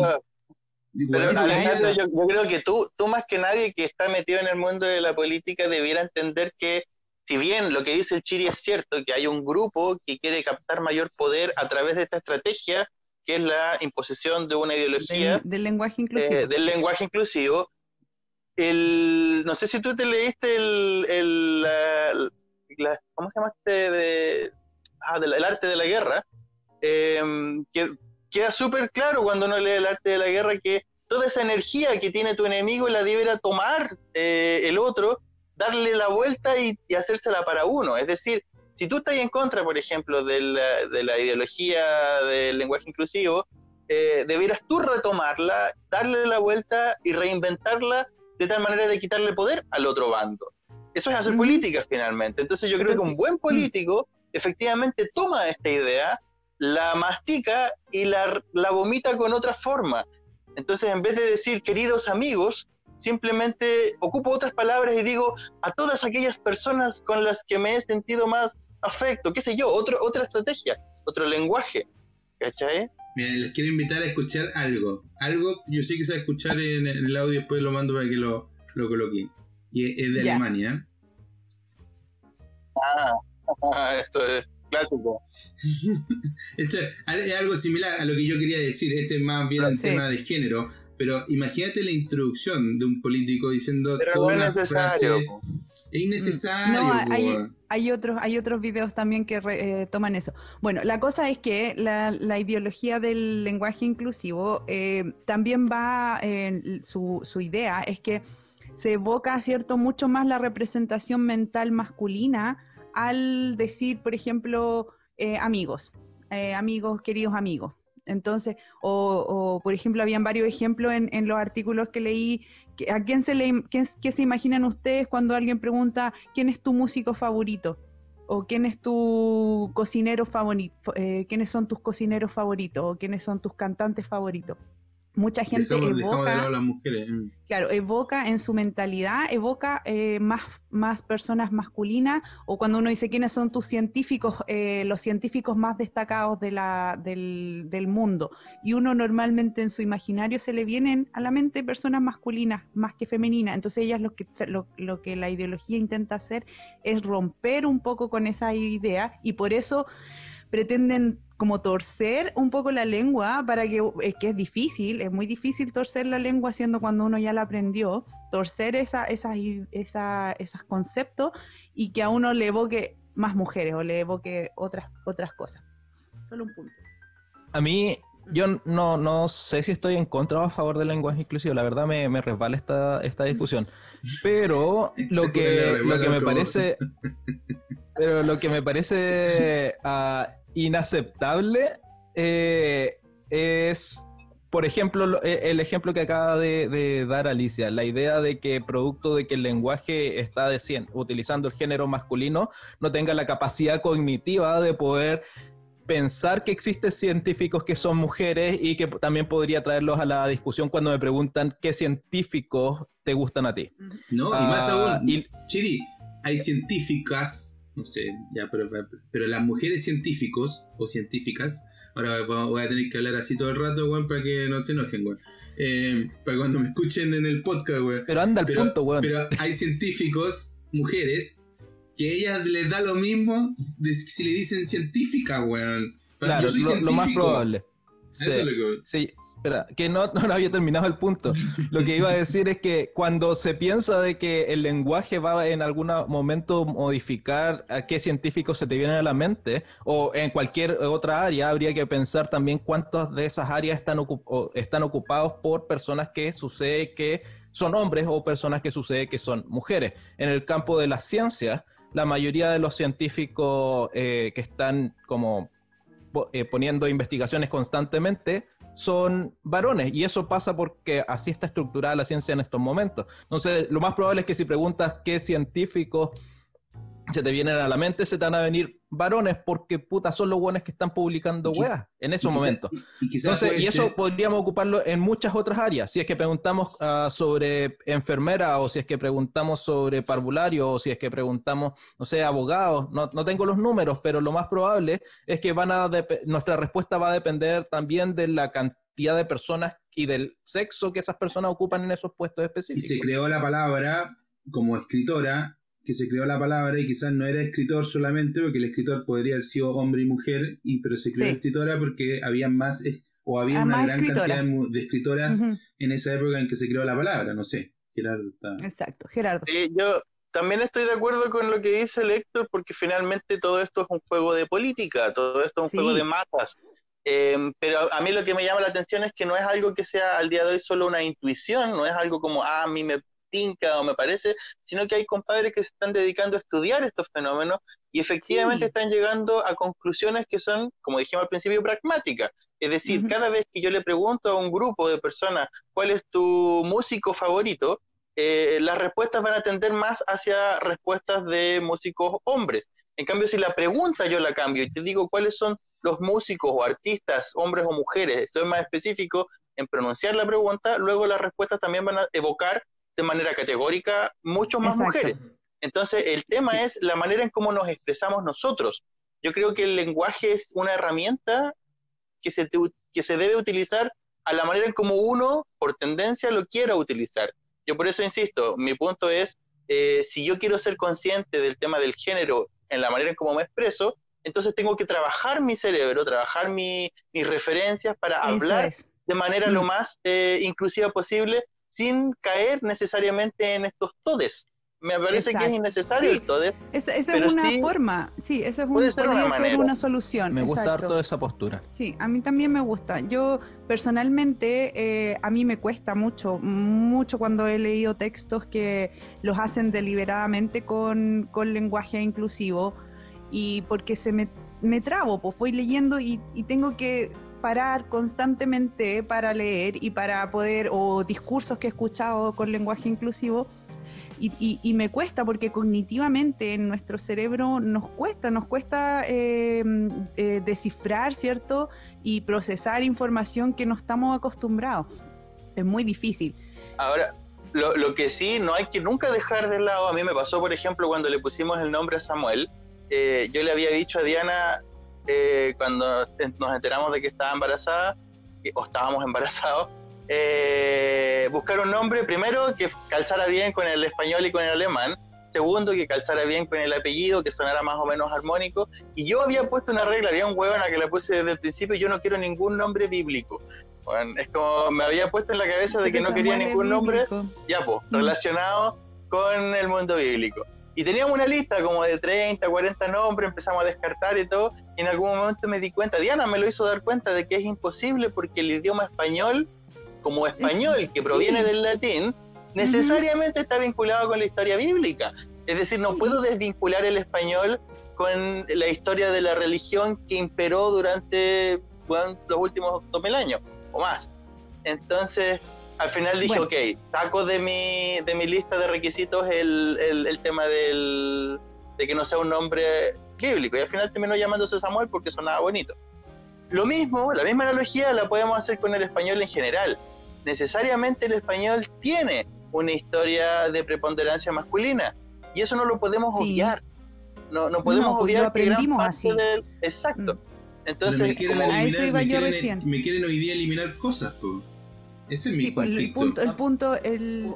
Sí, sí. ¿Puedo decir algo antes? Que está hecho ese estudio, está hecho ese estudio que diga de que el español tiene pre- eh, preponderancia principalmente masculina. Porque, por ejemplo, para dar un ejemplo de lo que recién estábamos Claro, hablando, cuando decimos de que el general eh, inclusivo es decir, los niños, los abogados o to- toda esa mierda. no y tenemos un sea específico, y tenemos un específico que se aplica solamente a las mujeres.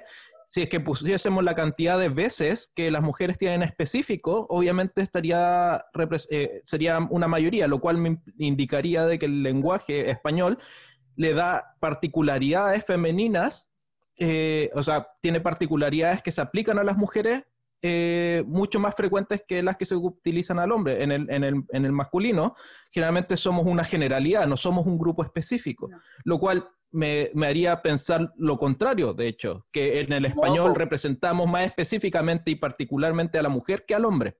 Ya, pero la pregunta es a quién invisibilizas con esa Sí, sí, estrategia. es la, a quien visibilizas más. Al- el hecho Claro. de que el, sí, pero el hecho de que el, el- el género masculino sea tan general se visibiliza mucho más. Es por eso nomás. Claro. Sí, es una cuestión bien rara. Bueno, vamos a ahí- cerrar, yo creo, porque el, último, el último, el último sería como importante, yo, yo lo veo ahora que es un quebradero de cabeza con el alemán, porque en el Ah. alemán el plural es mayoritariamente femenino.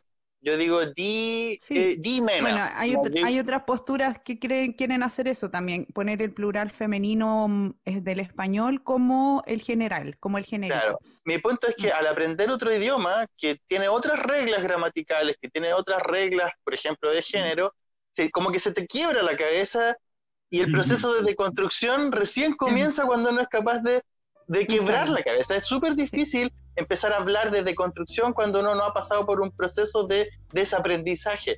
Creo que también Exacto. es importante Eh, como Bueno, esa- a esa eso me refería yo recién, porque cuando yo he leído textos que son de lenguaje inclusivo, cuando escucho discursos, es muy difícil porque hay que, hay que hacer un proceso mental muy grande, es un esfuerzo, es un esfuerzo mental y normalmente la- el lenguaje, eh, la- las lenguas eh, se van modificando en medida de, de que sea más fácil para uno, no más difícil, en cierto modo. Siempre Sí, hay como una hay- economía del lenguaje. Eso es lo que yo me quería agarrar de la Alicia. de- de- yo siento que mm, yo sigo creyendo que no debiéramos complicarnos tanto. O No sea, hay que complicarse la vida, hay que y ahí es donde, fácil. y agarrándolo del Gerardo, que hay que, que hay que partir de cero, supongamos en un idioma, obviamente que hay que partir de cero en un idioma Sí. como el alemán y, y el inglés. Nosotros que tenemos, nacimos con el español, eh, obviamente que el que me cambien hoy día una palabra que antes no era, no era conocida por mí, como la E entre medio, eh, obviamente, y si, y si después se normaliza como el niños y niñas, lo que menos quisiera yo es, es- es- es- complicar al otro cuando me escucha y que sientan que yo por decir solamente niños y se me olvidó decir niña, eh, vaya a complicarles a ellos y se sientan mal y, se sien- y Mm. crean que estoy discriminando. O sea, se transformó ahora al revés. Lo que ellos creen que nosotros discriminamos por nuestra forma de hablar, ahora nosotros estamos discriminando porque no hemos cambiado nuestra forma de hablar. Entonces tiene que haber un tiempo de espacio para lograr avanzar en esta nueva forma de, de poder hablar y decir las cosas. Yo creo que el Alejandro es un discriminador, xenofóbico, machista. No, no, yo creo que lo dijo súper bien. Sí, yo creo que Tiene también hay que buscar tiempo, recursos. Yo, yo por mí, mi, mi, pro- mi, mm, personalmente esto del lenguaje inclusivo es una propuesta, solo una, dentro de miles de propuestas que se pueden hacer para visibilizar tanto a mujeres, tanto a hombres, tanto a lesbianas, tanto a gays, tanto a gente chica, gente alta, da lo mismo, a viejos, jóvenes, niños. ¿Me entiendes? Es una forma, es una manera. El lenguaje tiene miles de recursos. El lenguaje español, sobre todo, es riquísimo, es precioso. Y, porque a mí me encanta, es precioso. Y el querer torcerlo a veces de maneras tan. em, ¿Cómo se llama? Sí, arbitraria, como, Mm. como que cuesta, como, como que molesta un poco. Y entiendo por qué a muchos están a favor y otros en contra. Eh, yo no tengo una postura definida, si simplemente me cuesta utilizar el lenguaje inclusivo, puede que no lo llegue a utilizar nunca porque mm, está en mi mente, yo ya tengo tan, 30 y tantos años, casi 40, ya uno ya tiene una estructura formada dentro de su mente en la lengua. Y, y no por eso yo quiero atentar en contra de otras personas o no nombrarlas o no evocarlas o no eh, visibilizarlas, no sé. Esa es mi, mi postura. Así que eso con este tema muy entretenido. Muchas gracias chiquillos por participar y dar sus ideas.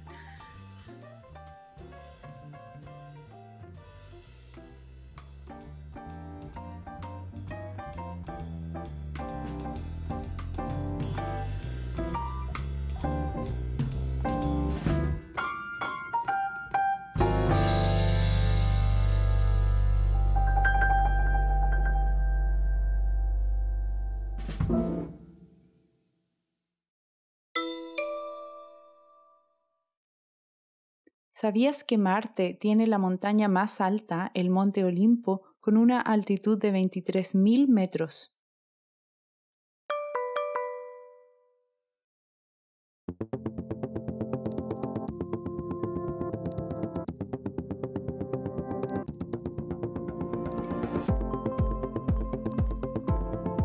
Am, ya le damos. Ya. Bueno, señores, el tema que les traigo hoy, eh, espero que sea más relajado que el anterior, ya que tuvimos harta, harta discusión ahí. Así que quiero que hablemos de qué es lo que es la raza. ¿Quién es la raza? Esa, esa es una buena pregunta. ¿Tienen alguna idea ustedes de qué mierda es una raza? ¿Entienden algo? ¿Alguno? ¿Nadie?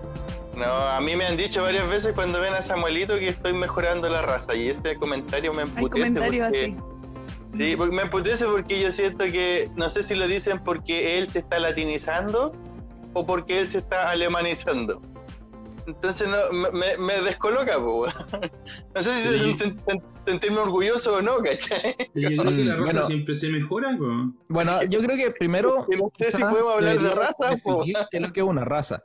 Entonces, la, la raza, por lo que entiendo yo y lo que logré buscar bien rápido, es, es una definición biológica, ¿ya? O sea, se parte su, su construcción, su- la primera vez que se utiliza en, en términos científicos es para describir ah, una particularidad de la, de la biología. Y entonces en biología se utiliza para definir un grupo con características hereditarias comunes en los que se subdividen algunas especies animales. Entonces vendría, eh, si, si alguien sabe de taxonomía, la- en, en taxonomía tenemos varias definiciones y dentro de esas definiciones la, la última vendría a ser la especie y para, para quienes eh, utilizan la raza en la biología, la raza vendría a veni- ser el escalafón que viene directamente debajo de especie. Tenemos especie y después raza. Subespecie. Claro, en vez de tener subespecie vendría a ser, a ser raza. Esa, esa es la idea. Ahora, por lo, por lo que caché y lo que te vamos a discutir ahora, las razas la raza están, o la raza como concepto está bien en desuso en la biología porque no, te- no, no se logró encontrar. Lle- Llega hasta, llega hasta especie nomás, según lo que veo yo. Claro, eso es lo que estoy diciendo. En, en el momento en que se utilizaban las razas, estamos hablando del siglo XVII, ¿eh? Ah, venía en taxonomía, venía después de la, de la especie y hoy en día está más o menos en desuso en la idea de la raza en términos biológicos porque ah, no se ha encontrado nada que, que pueda definir un, un- objetivamente qué es lo que es la raza. Entonces, por eso es interesante el, el tema, creo yo, porque constantemente pensamos que, que la raza es algo que está definido, que está sellado en un cofre y, y que está súper claro. Um, no sé, no me acuerdo en Chile jamás que alguien me haya preguntado a qué raza pertenezco, pero por ejemplo acá en Australia, cuando vamos a- al médico, te hacen llenar una- un chequeo médico y una de las preguntas es a qué raza pertenece. Y a la raza que pertenecemos nosotros, por si acaso, por si ustedes no sabían, somos latinos. Yo no tenía No, idea. ¿en serio? raza latina. Yo sabía que era latino. Latino. Ya O sea, sabes. sé, sé que tene- sé que tenemos un grupo étnico que quizá es ser latino, pero no tenía idea que mi raza era latino. Pero y ellos tienen en ese formulario como una codificación de distintos tipos de razas a nivel Sí. mundial. Es como son Sí. capaces de identificar por continente a qué persona Sí, pertenece tenéis como cada quien. 20, tenéis como 20 cuadraditos que Ahora, podías ahora dicen, hacer- dicen, la población chilena pertenece a dos grandes grupos étnicos, blancos y mestizos. Ya, pero grupos étnicos es distinto que raza. es distinto. Sí, sí, una definición, una diferencia bien rápida. el- la etnia tiene que ver con todas las diferencias culturales, es un, es un constructo cultural, mientras que la raza se define como un constructo biológico. Es decir, si es que la raza Sí. existe, sería una característica que podamos identificar en nuestros genes, en nuestra biología. Claro, o más bien de fenotipo. Sería como de morfología mismo, sí. En cómo Claro, nos vemos, por- ¿no? Sí, porque ¿Es por eso? ejemplo yo asocio inmediatamente el concepto de raza al tema Los de los perros, o los caballos, o las gallinas, o las ovejas, o qué sé yo, y que tengo la capacidad de, a través del fenotipo, identificar, por ejemplo, si un perro es un Yorkshire, o un Rottweiler, o un Gran Danés. Ya, pero Y- mira, Claro. Y tiene Eso- eso es cualidades precisamente. claras, como... Sí. mira, mira, el último estudio del año 2016 de la Universidad de Chile y la Universidad de Tarapacá dice que el chileno tiene un 53% europeo. ¿Viste? Mi, mi rasgo europeo. Un 44% americano, un 2,7% africano y un 1,8% asiático. Cachí, que Ya, cachí. pero el Chile, el Chile debe tener mucho más de asiático, porque tiene cara de vietnamita. ¿Puedo, puedo Sí, dar mi yo- opinión? yo creo que mis ¿Puedo raíces dar mi opinión vienen con bien respecto a la raza? Tengo, ¿Perdón? tengo, una, tengo una teoría, una tesis. Yo, yo creo que yo soy árabe, weón. con, con respecto a la raza y ¿Ya? de lo que yo creo con respecto a la raza. Cuando compré el Beagle, antes de comprar el perro, el Beagle, ¿sabes lo que es un Beagle, cierto? El Un canal perro. Beagle. Un perro súper bonito. Me fui a la raza del Beagle y, y analicé, antes de comprar el, el perro, estudiamos con con la Claudia el tema de los animales y porque queríamos un perro que sea bueno para los niños. Entonces vimos que el Beagle es un buen perro para los niños. Y efectivamente la raza definió, o me, me enseñó en ese momento que estudié la raza de los perros, porque estábamos entre un box, en un Beagle, un pastor alemán, eh, que, que la raza define comportamiento, define si son agresivos o no son agresivos, eh, define qué comen o no molde. comen. Exacto, define, la raza define, en el, en el caso de los animales, eh, qué es lo que mejor hacen. Son los Beagles son súper buenos para cazar conejos, le encanta De- correr por define su- sus características biológicas. Exacto. Entonces yo, homologando lo mismo, y, y yo creo que en la época en que se ocupó mucho el concepto de la raza en el, en el ser humano, que lamentablemente un tipo llamado Hitler trató de imponer una raza eh, pura, Aria. diciendo un- una raza espectacular que solo la de él, que ni siquiera él era alemán más encima. Em, pero trató de imponer una, una ideología, nuevamente, trató de imponer una ideología diciendo que existe una raza pura. Entonces, para moldear y decir, nosotros somos mejores que otros.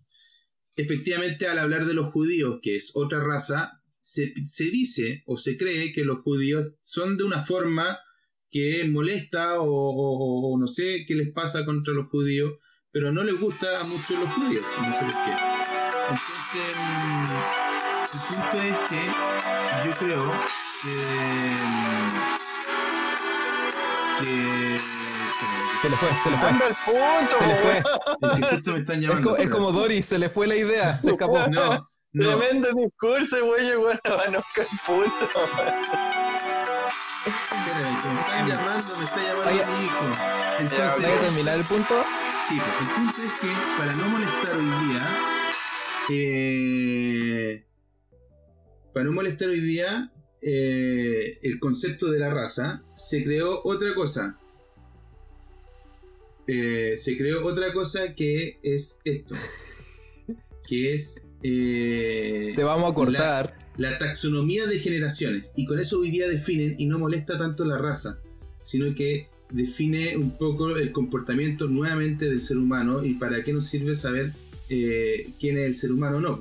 La generación Z, la generación Millennial, la generación X, Baby Born. Entonces- estáis mezclando entonces, una weá que no, es estoy weón, una, una idea de la que yo creo que era muy importante en épocas antiguas saber cómo se comportaba la sociedad a través de las razas. Hoy día, el cómo saber cómo se comporta la sociedad es a través de esto. Porque le interesa mucho, a muchos obviamente le interesa saber si contrata un millennial o no un millennial, si contrata un judío o no un judío en esa época. A eso es lo que voy. Se, se Am, puede complementar las dos cosas. Yo, yo creo, intentando salvar el punto de, de Alejandro, existe, existe una conexión ahí. Eh, cuando se utilizaba el tema de las razas, más que en el, en- eh, con Hitler, eh, las razas como concepto se utilizaron un montón para la, para la esclavitud. Porque era una, era una buena forma de poder definir un grupo de personas que no cumplían con ciertos rasgos que ameritaban ah, eh, un tipo de trato. Entonces, a- al poder definir razas con ciertas características biológicas, como lo mismo que hizo el Alejandro con, Eso, con los perros, con el perro, que supuestamente producto de, de la raza a la que tengo voy a tener ciertas características biológicas. Y Podríamos también. definir que por cierta raza a la cual tú pertenecías iba a tener ciertas características biológicas que me iban a ser Eso. útiles a mí. Entonces, Eso por ejemplo, cuando se, ven enfrentados los, los primeros eh, settlers, ¿cómo se llaman? Eh, los primeros eh, colonizadores que llegan a, Estados Unidos o pobladores, se intentaron trabajar la caña de azúcar e intentaron hacer que los nativos de Norteamérica trabajaran la caña de azúcar y los nativos de Sudamérica no eran muy buenos para trabajar la, la caña de azúcar porque se morían. Había muchas infecciones que ellos no estaban acostumbrados y se morían. Sin embargo, eh, los eh, africanos, de, sobre todo del norte de África, estaban bien acostumbrados. Entonces podíamos transportarlos, ponerlos a trabajar y el bueno no se me iba a morir. Entonces mi, mi inversión como, como empresario no se me iba a ir por el carajo. Y empezamos a decir de que este grupo en específico, que vendría a ser la, la raza africana, ah, tienen una característica biológica que los hace eh, una mejor inversión en términos eh, económicos. Y por tanto los tenemos que sacar de allá y empezar a, a ponerlos a trabajar. Ahora, el punto con eso- para... Exacto. El punto con eso es que si es que aprendemos un poco de, de cómo se transmiten las enfermedades y cómo se generan las, de- eh, la- eh, las defensas, esa misma defensa que tenían lo- los africanos del norte, la podría aplicar a cualquier grupo de seres humanos con un- en dos generaciones y después iban a ser igual de inmunes. Entonces esa ventaja racial iba, se puede en- eh, otorgar a cualquier grupo humano, lo cual no los hace particulares y no puede por definición ser, ser la cosa que te separa como grupo racial frente a, a otro, a otro grupo. Y ah, así que no sé si sigue siendo relevante hoy en día eh, tener este, este concepto. No sé si, si sirve para definir algo. En, en el tema de los perritos o de los animales domésticos, pareciese que, que tiene alguna utilidad. Eh, obviamente, como dijo el, Alejandro, hay, hay una diferencia clara entre, no sé, un Rottweiler o, eh, no sé, un Corgi. Ah, y van a tener características que se van a manifestar probablemente sí o sí. Entonces podría existir un componente biológico ahí que podamos decir, ok, esto sí es una raza. Pero no, estoy, no, no, no soy tan eh, eh, interiorizado en ese, en ese tema. Bueno, yo también estaba leyendo un poco en, en Wikipedia, of course, por supuesto, y el último intento que se hizo sobre el análisis de raza, porque se ha intentado hacer de distintas formas, por, por la estructura, ¿cierto? Por el color de piel o por, por distintos, eh, ¿cómo se dice? Features, eh, distintas Características. características que tiene el ser humano. Eh, se hizo también un análisis de ADN, que sería eh, como lo más casi preciso, pero esto se hizo en 1988 y clasificaría, ¿cierto?, a la, a la población en, en 2, 3, 4, 5, 6, 7, como en ocho tipos de diversidad humana, casi, por decirlo así. Este es el estudio de Stanford, ¿no? Sí, el Stanford. Sí, sí, Sí. leí ese. Ah, lo leíste. Y eso, claro, tiene un poco de sentido y todo, pero al final todos vienen de la misma, y se- con este estudio de ADN se dan cuenta de que en realidad el ser humano viene todo del mismo lugar y que no hay, que una cierta cantidad de tiempo que pasa, hay mucha más mezcla, entonces no, tampoco define mucho la raza en sí misma. Claro, el estudio de Stanford lo que hace es buscar características biológicas en distintos grupos de seres humanos y después decir eh, si es que las podemos dividir en subgrupos. Y lo logran, efectivamente. Pero lo que dice es que, ok, si es que tenemos que dividir a los seres humanos, eh, Gerardo, Sí, no- sí, mejor con el argumento y después te pregunto algo. si, si es que tenemos que dividir a los seres humanos en dos grupos, y ese, ese es la- la- lo que hacen, si es que tenemos que dividir al ser humano en dos grupos, ¿qué grupos existirían? Entonces, en, en la primera pregunta, eh, Europa, Asia y África serían un solo grupo y el resto del mundo sería el siguiente grupo. Tendría, si es que eso fuesen las formas biológicas de definir raza, y tenemos que dividir a la humanidad en dos grupos, tendría dos razas. Si es que tuviésemos que dividir a la humanidad en tres grupos, ah, podríamos dividirlo eh, en el grupo de Europa y Asia en un lado, África en otro y el resto del planeta en un tercer grupo. Y tendríamos tres razas. Y así sucesivamente. Entonces, el, el problema con, ese, con esa metodología viene a que si es que tenemos que dividir a los humanos en distintos grupos, podemos empezar a generar razas. Pero esa, esa división eh, en, en- en un comienzo es arbitraria, porque no tenemos que dividir a los seres humanos. No, no existe esa necesidad. Ahí, ahí quería agarrarme con lo que dice Espérate, un... espérate, vengo yo primero. Espera, el, el Gerardo estaba por hablar. yo no he hablado, yo no he hablado. Yo no hablaba. No. Ya, único- entiendo, entiendo la lógica que dice el Chile de que si artificialmente tuviéramos que buscar un mecanismo para justificar algún tipo de negocio, bien podríamos empezar a inventarnos razas para, por ejemplo, tener esclavitud o tener distintas clases sociales arraigadas a razas o lo que sea. Eso es un mecanismo artificial. Yo mi pregunta va más por otro lado. Yo me acuerdo cuando leí el libro eh, Una breve historia de casi todas las cosas, que es un libro que ah, trata de hacer explicación científica de casi todas las cosas. Eh, en uno de los capítulos hablaba de que los neandertales, por ejemplo, ya está casi comprobado de que eran una especie de humanoide distinta en la rama de taxonomía eh, de los humanos, del cromo, del cromañón, del Homo sapiens pero que no se descarta la posibilidad de que ambos igual se hayan podido cruzar. Esto estamos hablando de hace más de 300.000 años atrás. Y es probable que al día de hoy el gen de los neandertales haya sido capaz de transmitirse de generación en generación hasta el día de hoy. Sí. Y en el mismo libro lo decían que es súper complejo llegar a afirmar que podría existir alguna población que son descendientes de los neandertales y otra población que son descendientes exclusivos de los cromañones y no de los neandertales, porque al decirlo generaría un- una problemática eh, política Racial. y racial, efectivamente. A pesar de que ambos resultados, los descendientes de Sean neandertales, igualmente funcionales. sean igualmente de funcional, igualmente de inteligente, igual con todas las mismas capacidades, pero que hayan tenido un gen que sea capaz de rastrearse, un gen que ya no sea un mecanismo artificial para inventar razas, sino que un gen que te comprueba efectivamente que tus, ascendientes fueron neandertales, ahí generarías una problemática política y diplomática heavy, weón. Entonces Sí. los mismos De- científicos no, se- no se pueden poner de acuerdo con eso. solo para hacer un paréntesis ahí, eso creo que se comprobó. Ten- Tendría que eh, chequearlo, quizás para la próxima semana, pero creo que se comprobó hace tres años.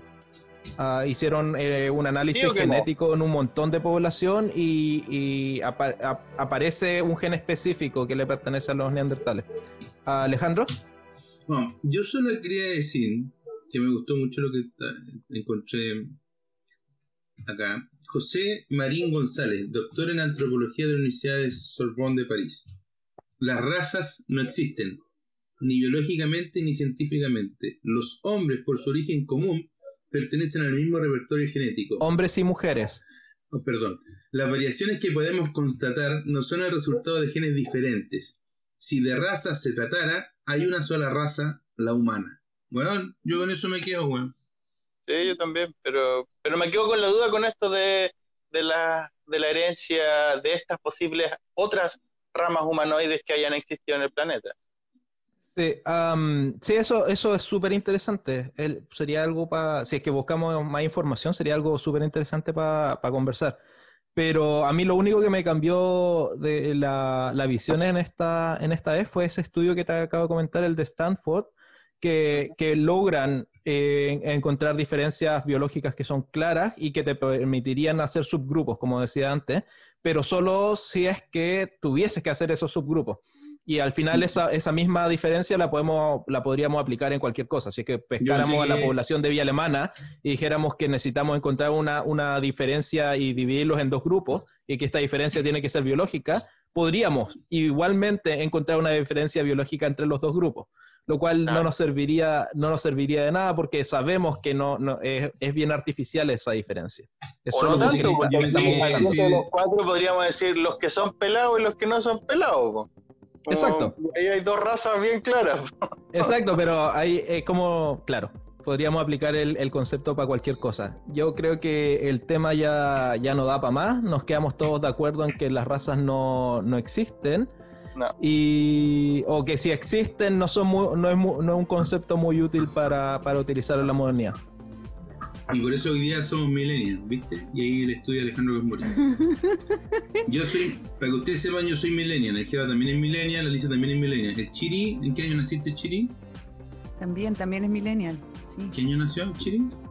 Eh, no sé, 88. Ochenta y tanto ya. Millennial también. 89. Sí. Mm. Así, señores, cerramos este, este bloque y nos vemos en un ratito.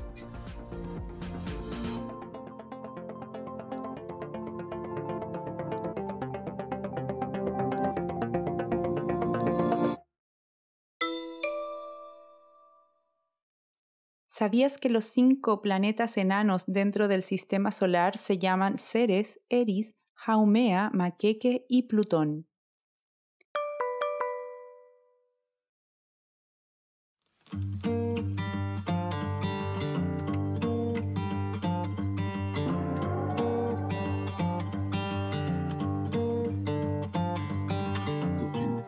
Ya, queridos amigos y amigas, hermanos y hermanas.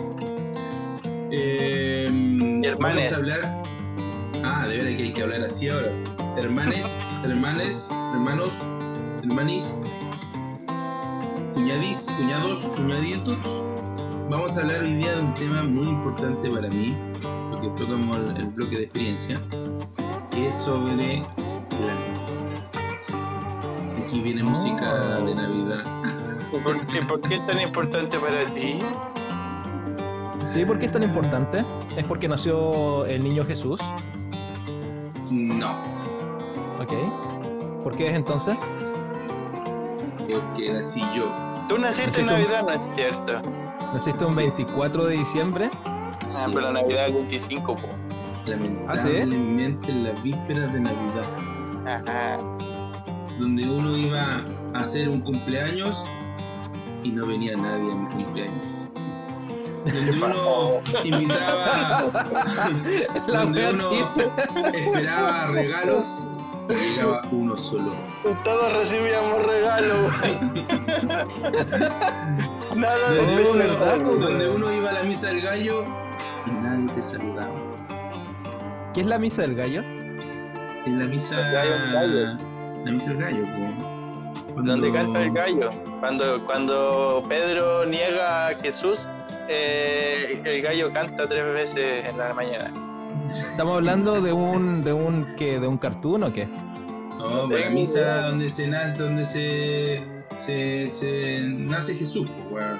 Se Jesús bendice nace- al gallo. Todo el mundo va con una gallina a la misa y entonces se bendice. Ah, No tengo idea por qué se llama la misa del gallo. Misa del gallo. Porque canta el gallo, po, un weón, gallo, por eso. Exacto. y, y después esos huevitos son los que se ocupan para pa Pascua. No, eso es Pascua, estoy equivocado. Ah, sí. Ya, pues, estáis Ya, diciendo de que ¿Por qué al viejito se le dice viejito pascuero? por la misa del gallo, si todo tiene Por la. Pascua, po. Sí, po. Entonces, la Nochebuena, donde se conmemora el nacimiento de Jesús, se hace la misa del gallo. Bueno, y ahí yo nací un 24 de diciembre. ¿Por qué quería darle importancia a este episodio de mi vida? Eh, porque la verdad, a veces me siento un Grinch. Cuando veo Grinch, me siento identificado. Cuando mm, ahora salió una película en Netflix muy buena también, que habla de un tipo que, que también nació un 24 de diciembre y le pasa ¿Cómo se llama? exactamente los mismos episodios a mí eh, y que repite 24 de diciembre por 20 años, solo 24 de diciembre.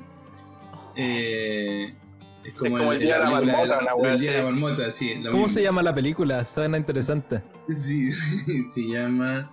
Eh, ya déjame buscarla. Te la busco y te la mando. Ya. O deja de verla y te la digo cuál es. Eh, entonces, lo que. mm, lo que yo quería compartir un poco era eso. Era eh, la experiencia de cada uno en sus navidades. Y hoy día, particularmente, que están en cada país distinto al nuestro.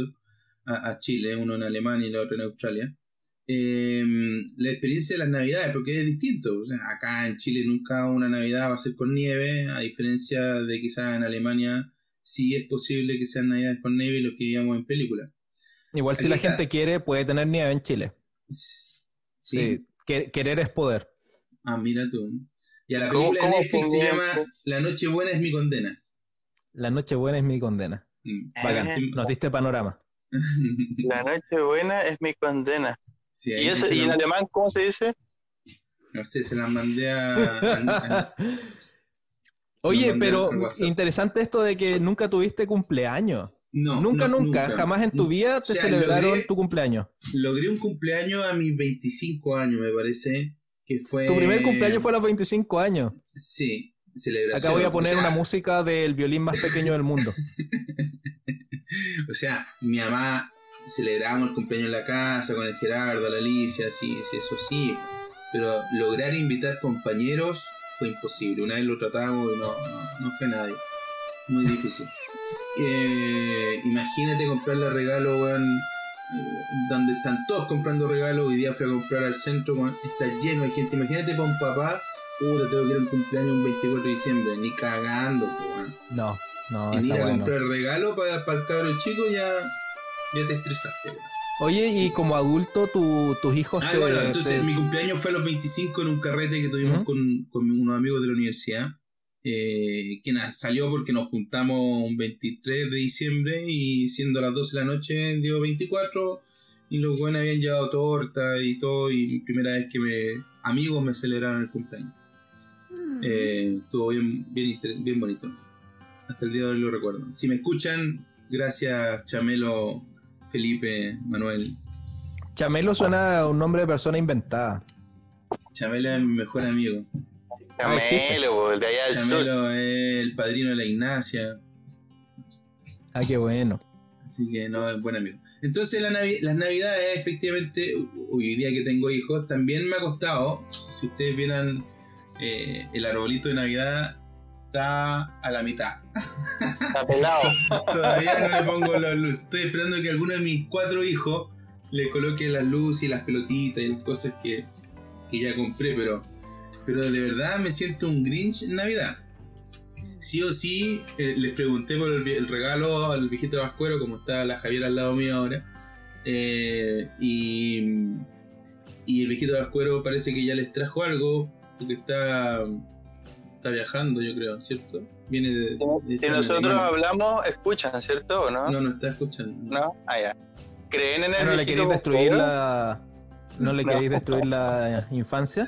No, pues, sí, sí, eso pasa a los Oye. nueve años. A los nueve años me estáis hueveando. Uno se da cuenta a los sí, no seis. creí en esta cuestión, weón. No, sí, es cuático. Oye, pero ¿y, y tú, tú les conservas eso? Hasta que hasta que suceda. ¿Y, y tienes la conversación cuando sucede? No, es que yo creo que se han dado- ellos mismos han, la, la han, la han matado. Han matado esa idea porque el mayor, el, el Nico, a la Ignacia, la Ignacia, a la Sofía. Oye, Alejandro, yo obviamente- te quiero usar entonces como de referencia, ya que eres mi hermano mayor y puedo aprender de tus experiencias como padre, cómo te has comportado con tu hijo. Yo con, con Diana lo hemos conversado harto, sobre todo este año.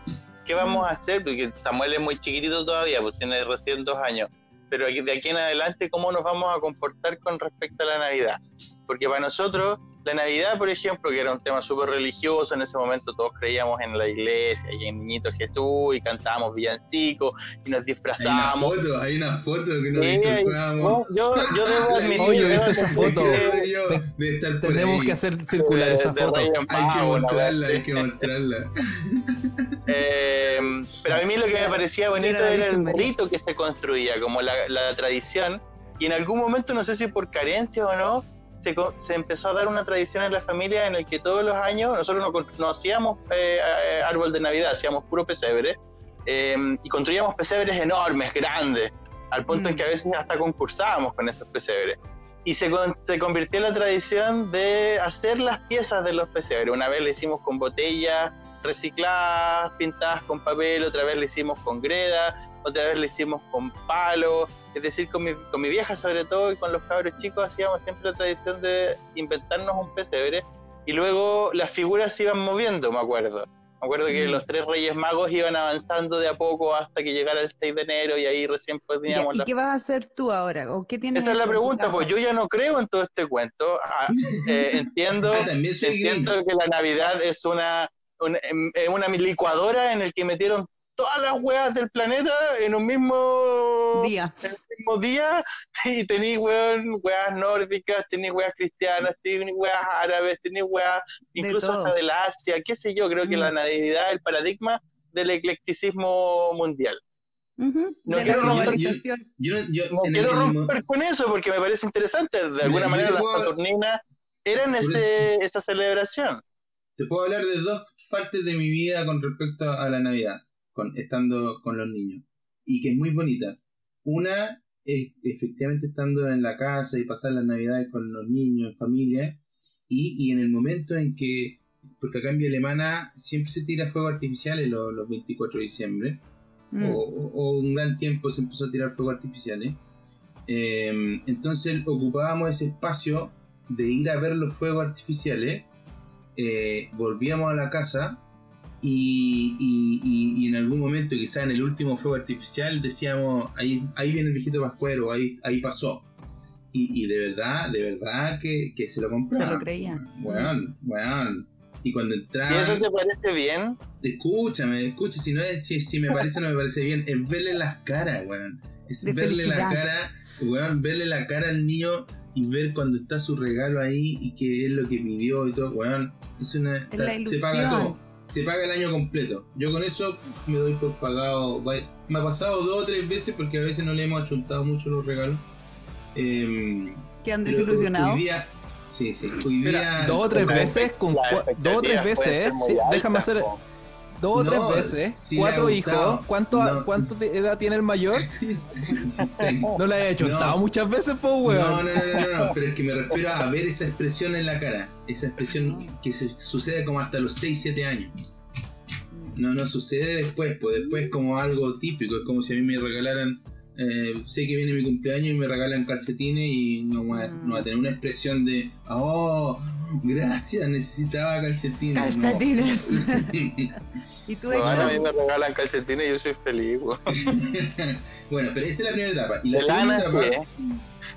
Y la segunda etapa es la de la de hoy día, donde es más difícil ya porque ahora las navidades se pasan un año acá, un año allá. Eh, entonces también no, no- es tan fácil, no es tan fácil. Es más difícil vivir esas expresiones que uno espera verla en algún momento nuevamente en la vida. Son Yo me bonitas. acuerdo que creía en el viejito Pascuero cuando era chico, como la mayoría de los niños. Pero si hago introspección, debo haber sido un niño bien hueón, la verdad. Porque, porque uno ve la tradición del viejito Pascuero y, y es un hueón gordo que baja por una chimenea a dejar los Que- regalos. Que no tenemos, que no tenemos chimenea. Exacto, No y el primer problema es que weón. no tenemos nieve, no tenemos chimenea, y más encima los regalos empezaban a aparecer progresivamente desde el principio de diciembre hasta el 24. Entonces era el, el hueón más, más dedicado de la vida si es que hacía esa pega, porque todos los días venía a dejar un regalo nuevo. Sí, pues hueón ineficiente. Pero ninguna de esas cosas me hacía preguntarme o cuestionarme el viejito Pascuero. Entonces No. me, me da la impresión de que no era muy brillante, quizás tampoco todavía. No, yo creo que un niño día a la edad de 7, 8 años tampoco. Sí. Interesante, Igual ahora tienen que- más herramientas para engañarlos, como esta weá de Google que te muestra por eh, de Google Maps, que te muestra por dónde está viajando el viejito. Hay una que es de Coca-Cola, que fue el año, hace dos o tres años atrás, que fue muy buena, muy buena, que tú llamabas y te llamaba el viejito Pascuero y te decía, ¿cómo estás, Alejandro? Hoy te has portado muy bien. y te decía, y te- no, hasta yo me lo creí. Pero, pero, el, pero el- hay películas hoy día en Netflix también que están llenos de Navidad y te, y te tratan de poco de mostrar cómo el viejito Pascuero viaja por todo el mundo a entregar los regalos. Porque está estudiado también. Ya, pero mi pregunta es, ¿qué, qué hacen ustedes como padres? Porque es distinto ver la Navidad cuando uno era niño, que te hacen normalmente todo a ti, o uno siente como que hay una magia, un- uno ya como adulto ya entiende todo, eh, sabe que es bien comercial y todo, pero ¿cómo lo haces como ustedes dos como padres? ¿Cómo les, les presentan la Navidad a sus hijos? Yo como dije recién, pregunta. pues Samuel es muy chiquitito todavía, pero, Pero sí tienen algo puesto en la casa, un árbol, alguna cuestión, en la casa de los abuelos, claro, pues está el árbol de Navidad con la con el. ¿cómo se llama esta cuestión? El gurke, no, el el pepino. Hay una tradición aquí que le llaman el pepino de Navidad que se esconde un pepino verde en el medio del árbol y el juego es que el cabrón chico tiene que encontrar el pepino, no tengo idea por qué un pepino. Ajá. La wea es que esconden un pepino ahí en el medio. Y qué sé yo. Pero- Tampoco se le da mucha pompa, ¿ah? es como la cena, es rica, pero rica igual que siempre. Eh, y el momento de abrir los regalos este año yo creo que va a ser como más, más interesante porque tenemos a Samuel que es un poco más grande, el año pasado era muy chiquitito. Ya, pero, le hacen regalo. Sí, sí, de hecho yo Ah, también ya. le voy a hacer regalos a Diana y probablemente ella también a mí. Yo creo que el concepto de dar regalos eh, en ningún caso es materialismo, sino como No. mostrar Mostrar que uno está, claro, Mm. un afecto, un detalle, como decir, Ah, hagamos bueno. algo especial. Eso, quería, eso quería decir de que me to- como ahora estoy en la segunda etapa de mi vida, que a veces me toca estar con niños, como este año no me toca. Y el año, cuando no me tocó hace dos años atrás, fui a, a, mm, a la matriz. Y me, me Ya. pasé la Navidad en la matriz. Son experiencias que uno no, no, había, no había retomado hace tiempo, que uno es muy enfocado en efectivamente generar una cultura. La iglesia de la matriz en Valparaíso, donde se invita a, a toda la gente del sector vulnerable y se les da una cena de Navidad y, y regalos de Navidad. Y hay que ir a ayudar y colaborar. O sea, yo, yo creo que hay que fomentar un Mm. poco eso, un poco el, el pensar en el otro, pensar en la, en la sociedad como un subconjunto. Mira, esta película de Netflix muy buena. No sé si la vieron, Klaus. Ganó un premio de. de Sí, sí la vi. Hace mucho tiempo, eso sí me acuerdo. Sí, Sí, sí, es del año 2017, me parece que. 2018. pero es buena. Sí. Oye, y, y. ¿Pero ustedes, alguno de ustedes creyó en el viejito Pascuero en algún momento? No. No. No. No, porque a nosotros ¿No? nos dan regalo el 6 de enero. Mm. No siempre, pero el- a un par de Pero años entonces, no ah, po- por, el fanatismo cristiano que tenían Eh, ustedes, sí, entonces creyeron bueno. en el. En, En ¿cómo el Eso. Sí. No podéis creer, es, es la, es, es como que te guste O sea, la Pepsi en vez de la Coca-Cola. Como eso. que te Tal cual. la versión, en la, en la, en la copia del viejito Pascuero. Suma, súmale eso, que, que, que nunca nos, nos enfocaron en el viejito Pascuero. Más encima nació el 24 de diciembre. Y más encima no nos dan regalo tampoco ahí el 24 de diciembre. Y nos dan regalo el paja, weón. 6 de Todos los enero, vecinos, weón. Todos los vecinos abrían sus regalos, weón, salían a la calle a jugar con sus juguetes y nosotros teníamos que esperar dos semanas más para poder recibir alguna weá. Era súper. Qué traumático. increíble el fanatismo, weón. Yo creo que eso fue un par de veces nomás, pero sí. No, Sí, fueron, pero- pero fueron como varios años Sí. hasta donde tú Sí. crees, pues 6, 7 Sí. años. Eh, Sí, sí me acuerdo. Pero bueno, los Reyes Magos son súper populares en otros países. En, En España, España, son súper España, populares. la aquí, en Alemania es feriado, el día de. Epifanía es feriado. Sí. Acá, acá la Navidad es bien, eh, ¿cómo diría? No es tan pomposa como se ve en Chile, siento yo. Mm, Por ejemplo, lo- lo- en Chile yo me acuerdo en los últimos años, eh, todos los negocios y todo, música de Navidad, tú veías árboles por todos lados, gente disfrazada por todos lados, como que hay las casas iluminadas y todo, era como mucha, mucha pompa. Y acá es más sobrio, tú no ves tanto, tanto cotillo. Oye, a- A propósito de, de árboles, me acuerdo que en Haití eh, uno no veía en la Navidad nunca un pino, porque en Haití casi no hay pino. Em, No hay, no hay árboles. No, no, sí hay árboles, sobre todo en la parte más boscosa arriba en, la montaña, pero me refiero a que pinos, pinos casi no hay, no, me acuerdo haber visto mucho. Y en la Navidad eh, lo común era colocar un- unas ramas pintadas de blanco a las cuales se les colgaban las bolitas de Navidad con la, serpentina o la guirnalda. Pero era súper raro ver esa imagen como de ramas blancas, weón, y rellenaban toda la avenida principal de Puerto Príncipe, por ejemplo, lleno de ramas blancas pintadas. Parecía como, como surrealista, ¿no? Así. Qué bacán. Sí, era bien interesante, como vivirlo de otra... ¿Sabéis lo que encontré novedoso hoy día de esta Navidad? Pero no alcancé a comprar porque se agotaron. Unas pelo- las pelotitas que se colocan en los árboles, pero con el nombre de uno. Entonces, muchas familias empezaron con las pelotitas a colocar el nombre de todos, de los niños, de los, de los papás, del perro, y se colocan en el árbol. Pero esa igual la podía hacer tú, pues, weón, comprar un plumón y le ponías el nombre. weón. Ya, pero era como niñitos. Pero más bonito si es hecho a mano, pues tenía un día en el que si ya chiquillos vamos a hacer un día de artesanía y día de manualidades, le ponemos el nombre a todas las bolitas y después juntos colgamos las bolitas. Más lindo, Eso, más lindo eso suena súper lindo, pero no creo que pase. Ningún niño no, vende- intenta venderme esa weá a mí con nueve años. No, no me la compro ni Pero, la podía hacer más, más entretenida, pues weón, le poní que el niño escriba, por ejemplo, un secreto, weón. Es como cuando la mamá te decía, ah, weón. está aburrido, vaya a lavar los platos. No, eso no va a funcionar. Aquí en Alemania. Aquí en Alemania son todos tan, años. tan ñoños. No, bueno, acá la gente es tan ñoña que se compran tantas weas. Nosotros tenemos el calendario de Adviento, pues, ustedes no conocen eso. Ah, la- Que- la yo le regalé una a Alicia este año. Sí, ¿Ah, sí? ¿Se hace también en Sí. Australia? sí. Sí, sí, sí, se hace. Pero, pero, pero hicieron regalos a mano. Yo tuve que hacer 24 regalitos, Ah, pues, hechos a no. mano. No, acá se compra. Sí, esta es una sociedad capitalista, weón. Acá se compra en Amazon, todo.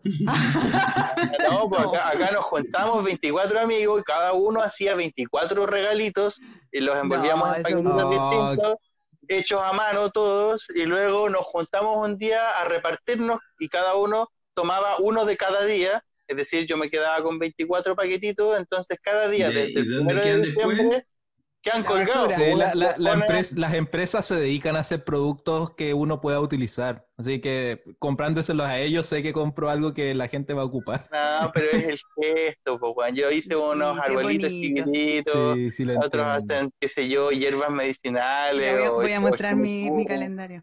A ver, a ver, a ver, a ver.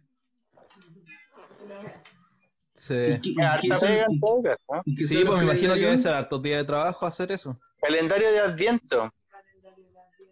¡Ay, qué bonito! Pero van el de día 13 y estamos a 20, todavía no abren los otros.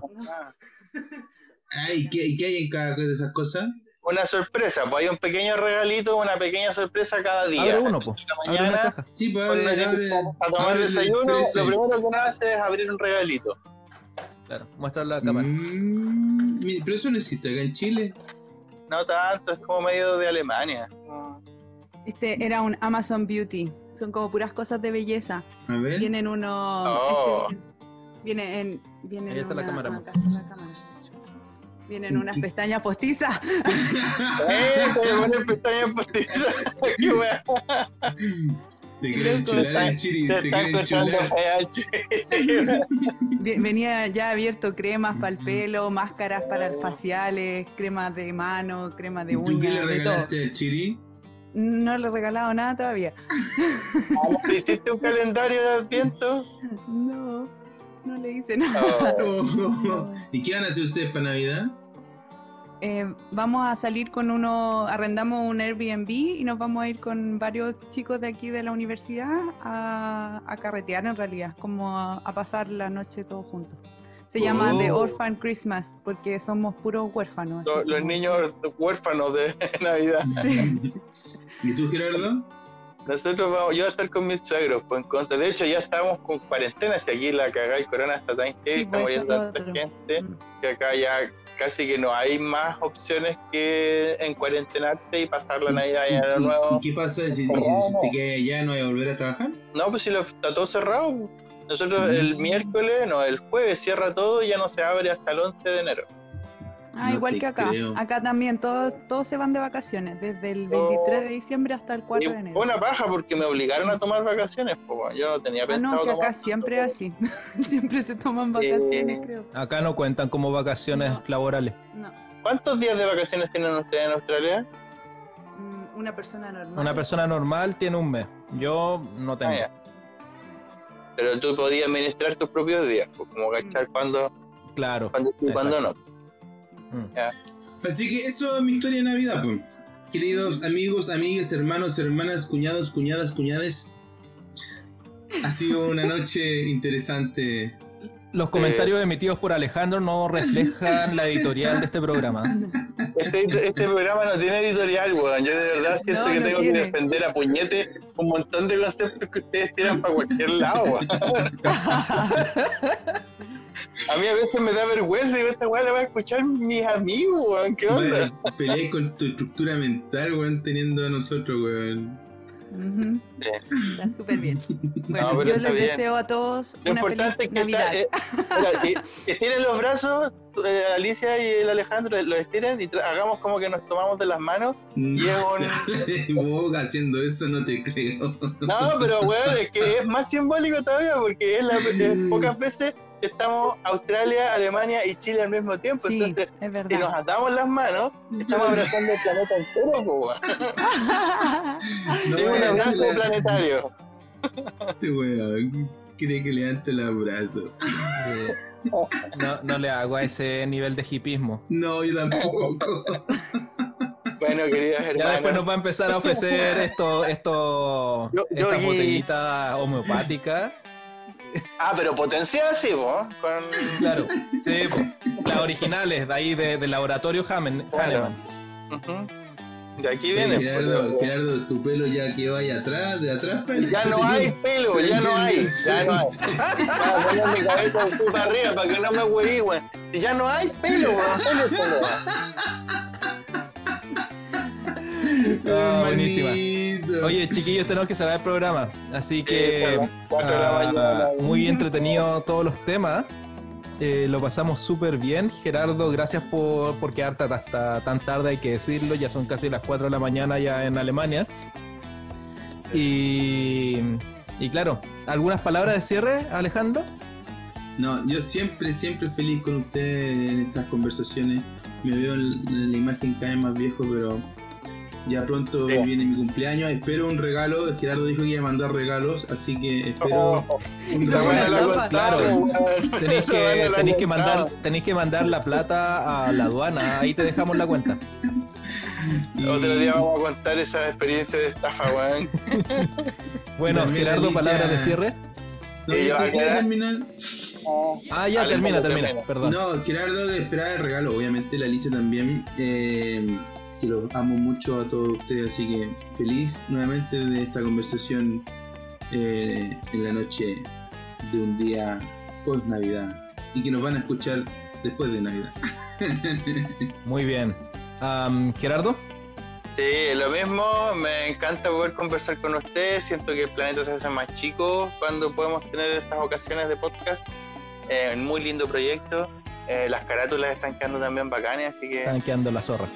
Ajá, invitar a la gente naturalmente a que nos sigan en Instagram, en Facebook y que nos escuchen también y compartan, porque al final yo creo que eso- de eso se trata, de hacer un grupo de amistad un poco más grande.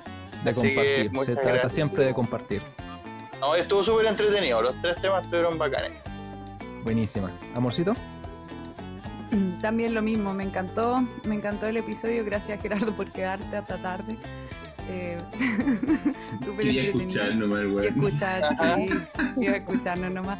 Y eh, nada, pues feliz Navidad a todos, feliz cumpleaños, Ale. Igual te voy a desear el día, eh, todavía no es, pero Alza ya, tus ya manos, viene. levanta tus manos. Levanta las manos y, eh, y que lo pasen súper bien pues con su familia, con quien sea que estén, con quien sea que estén en, en ese día de Navidad, aprovechar de compartir, de disfrutar, comer algo rico y eso, y también el año nuevo que se viene. muy bien. Así que vamos cerrando. Que todos quienes nos hayan escuchado, ojalá hayan disfrutado de este capítulo, que tengan unas buenas fiestas y celebren eh, muy felices San Valentín. Chao, chao.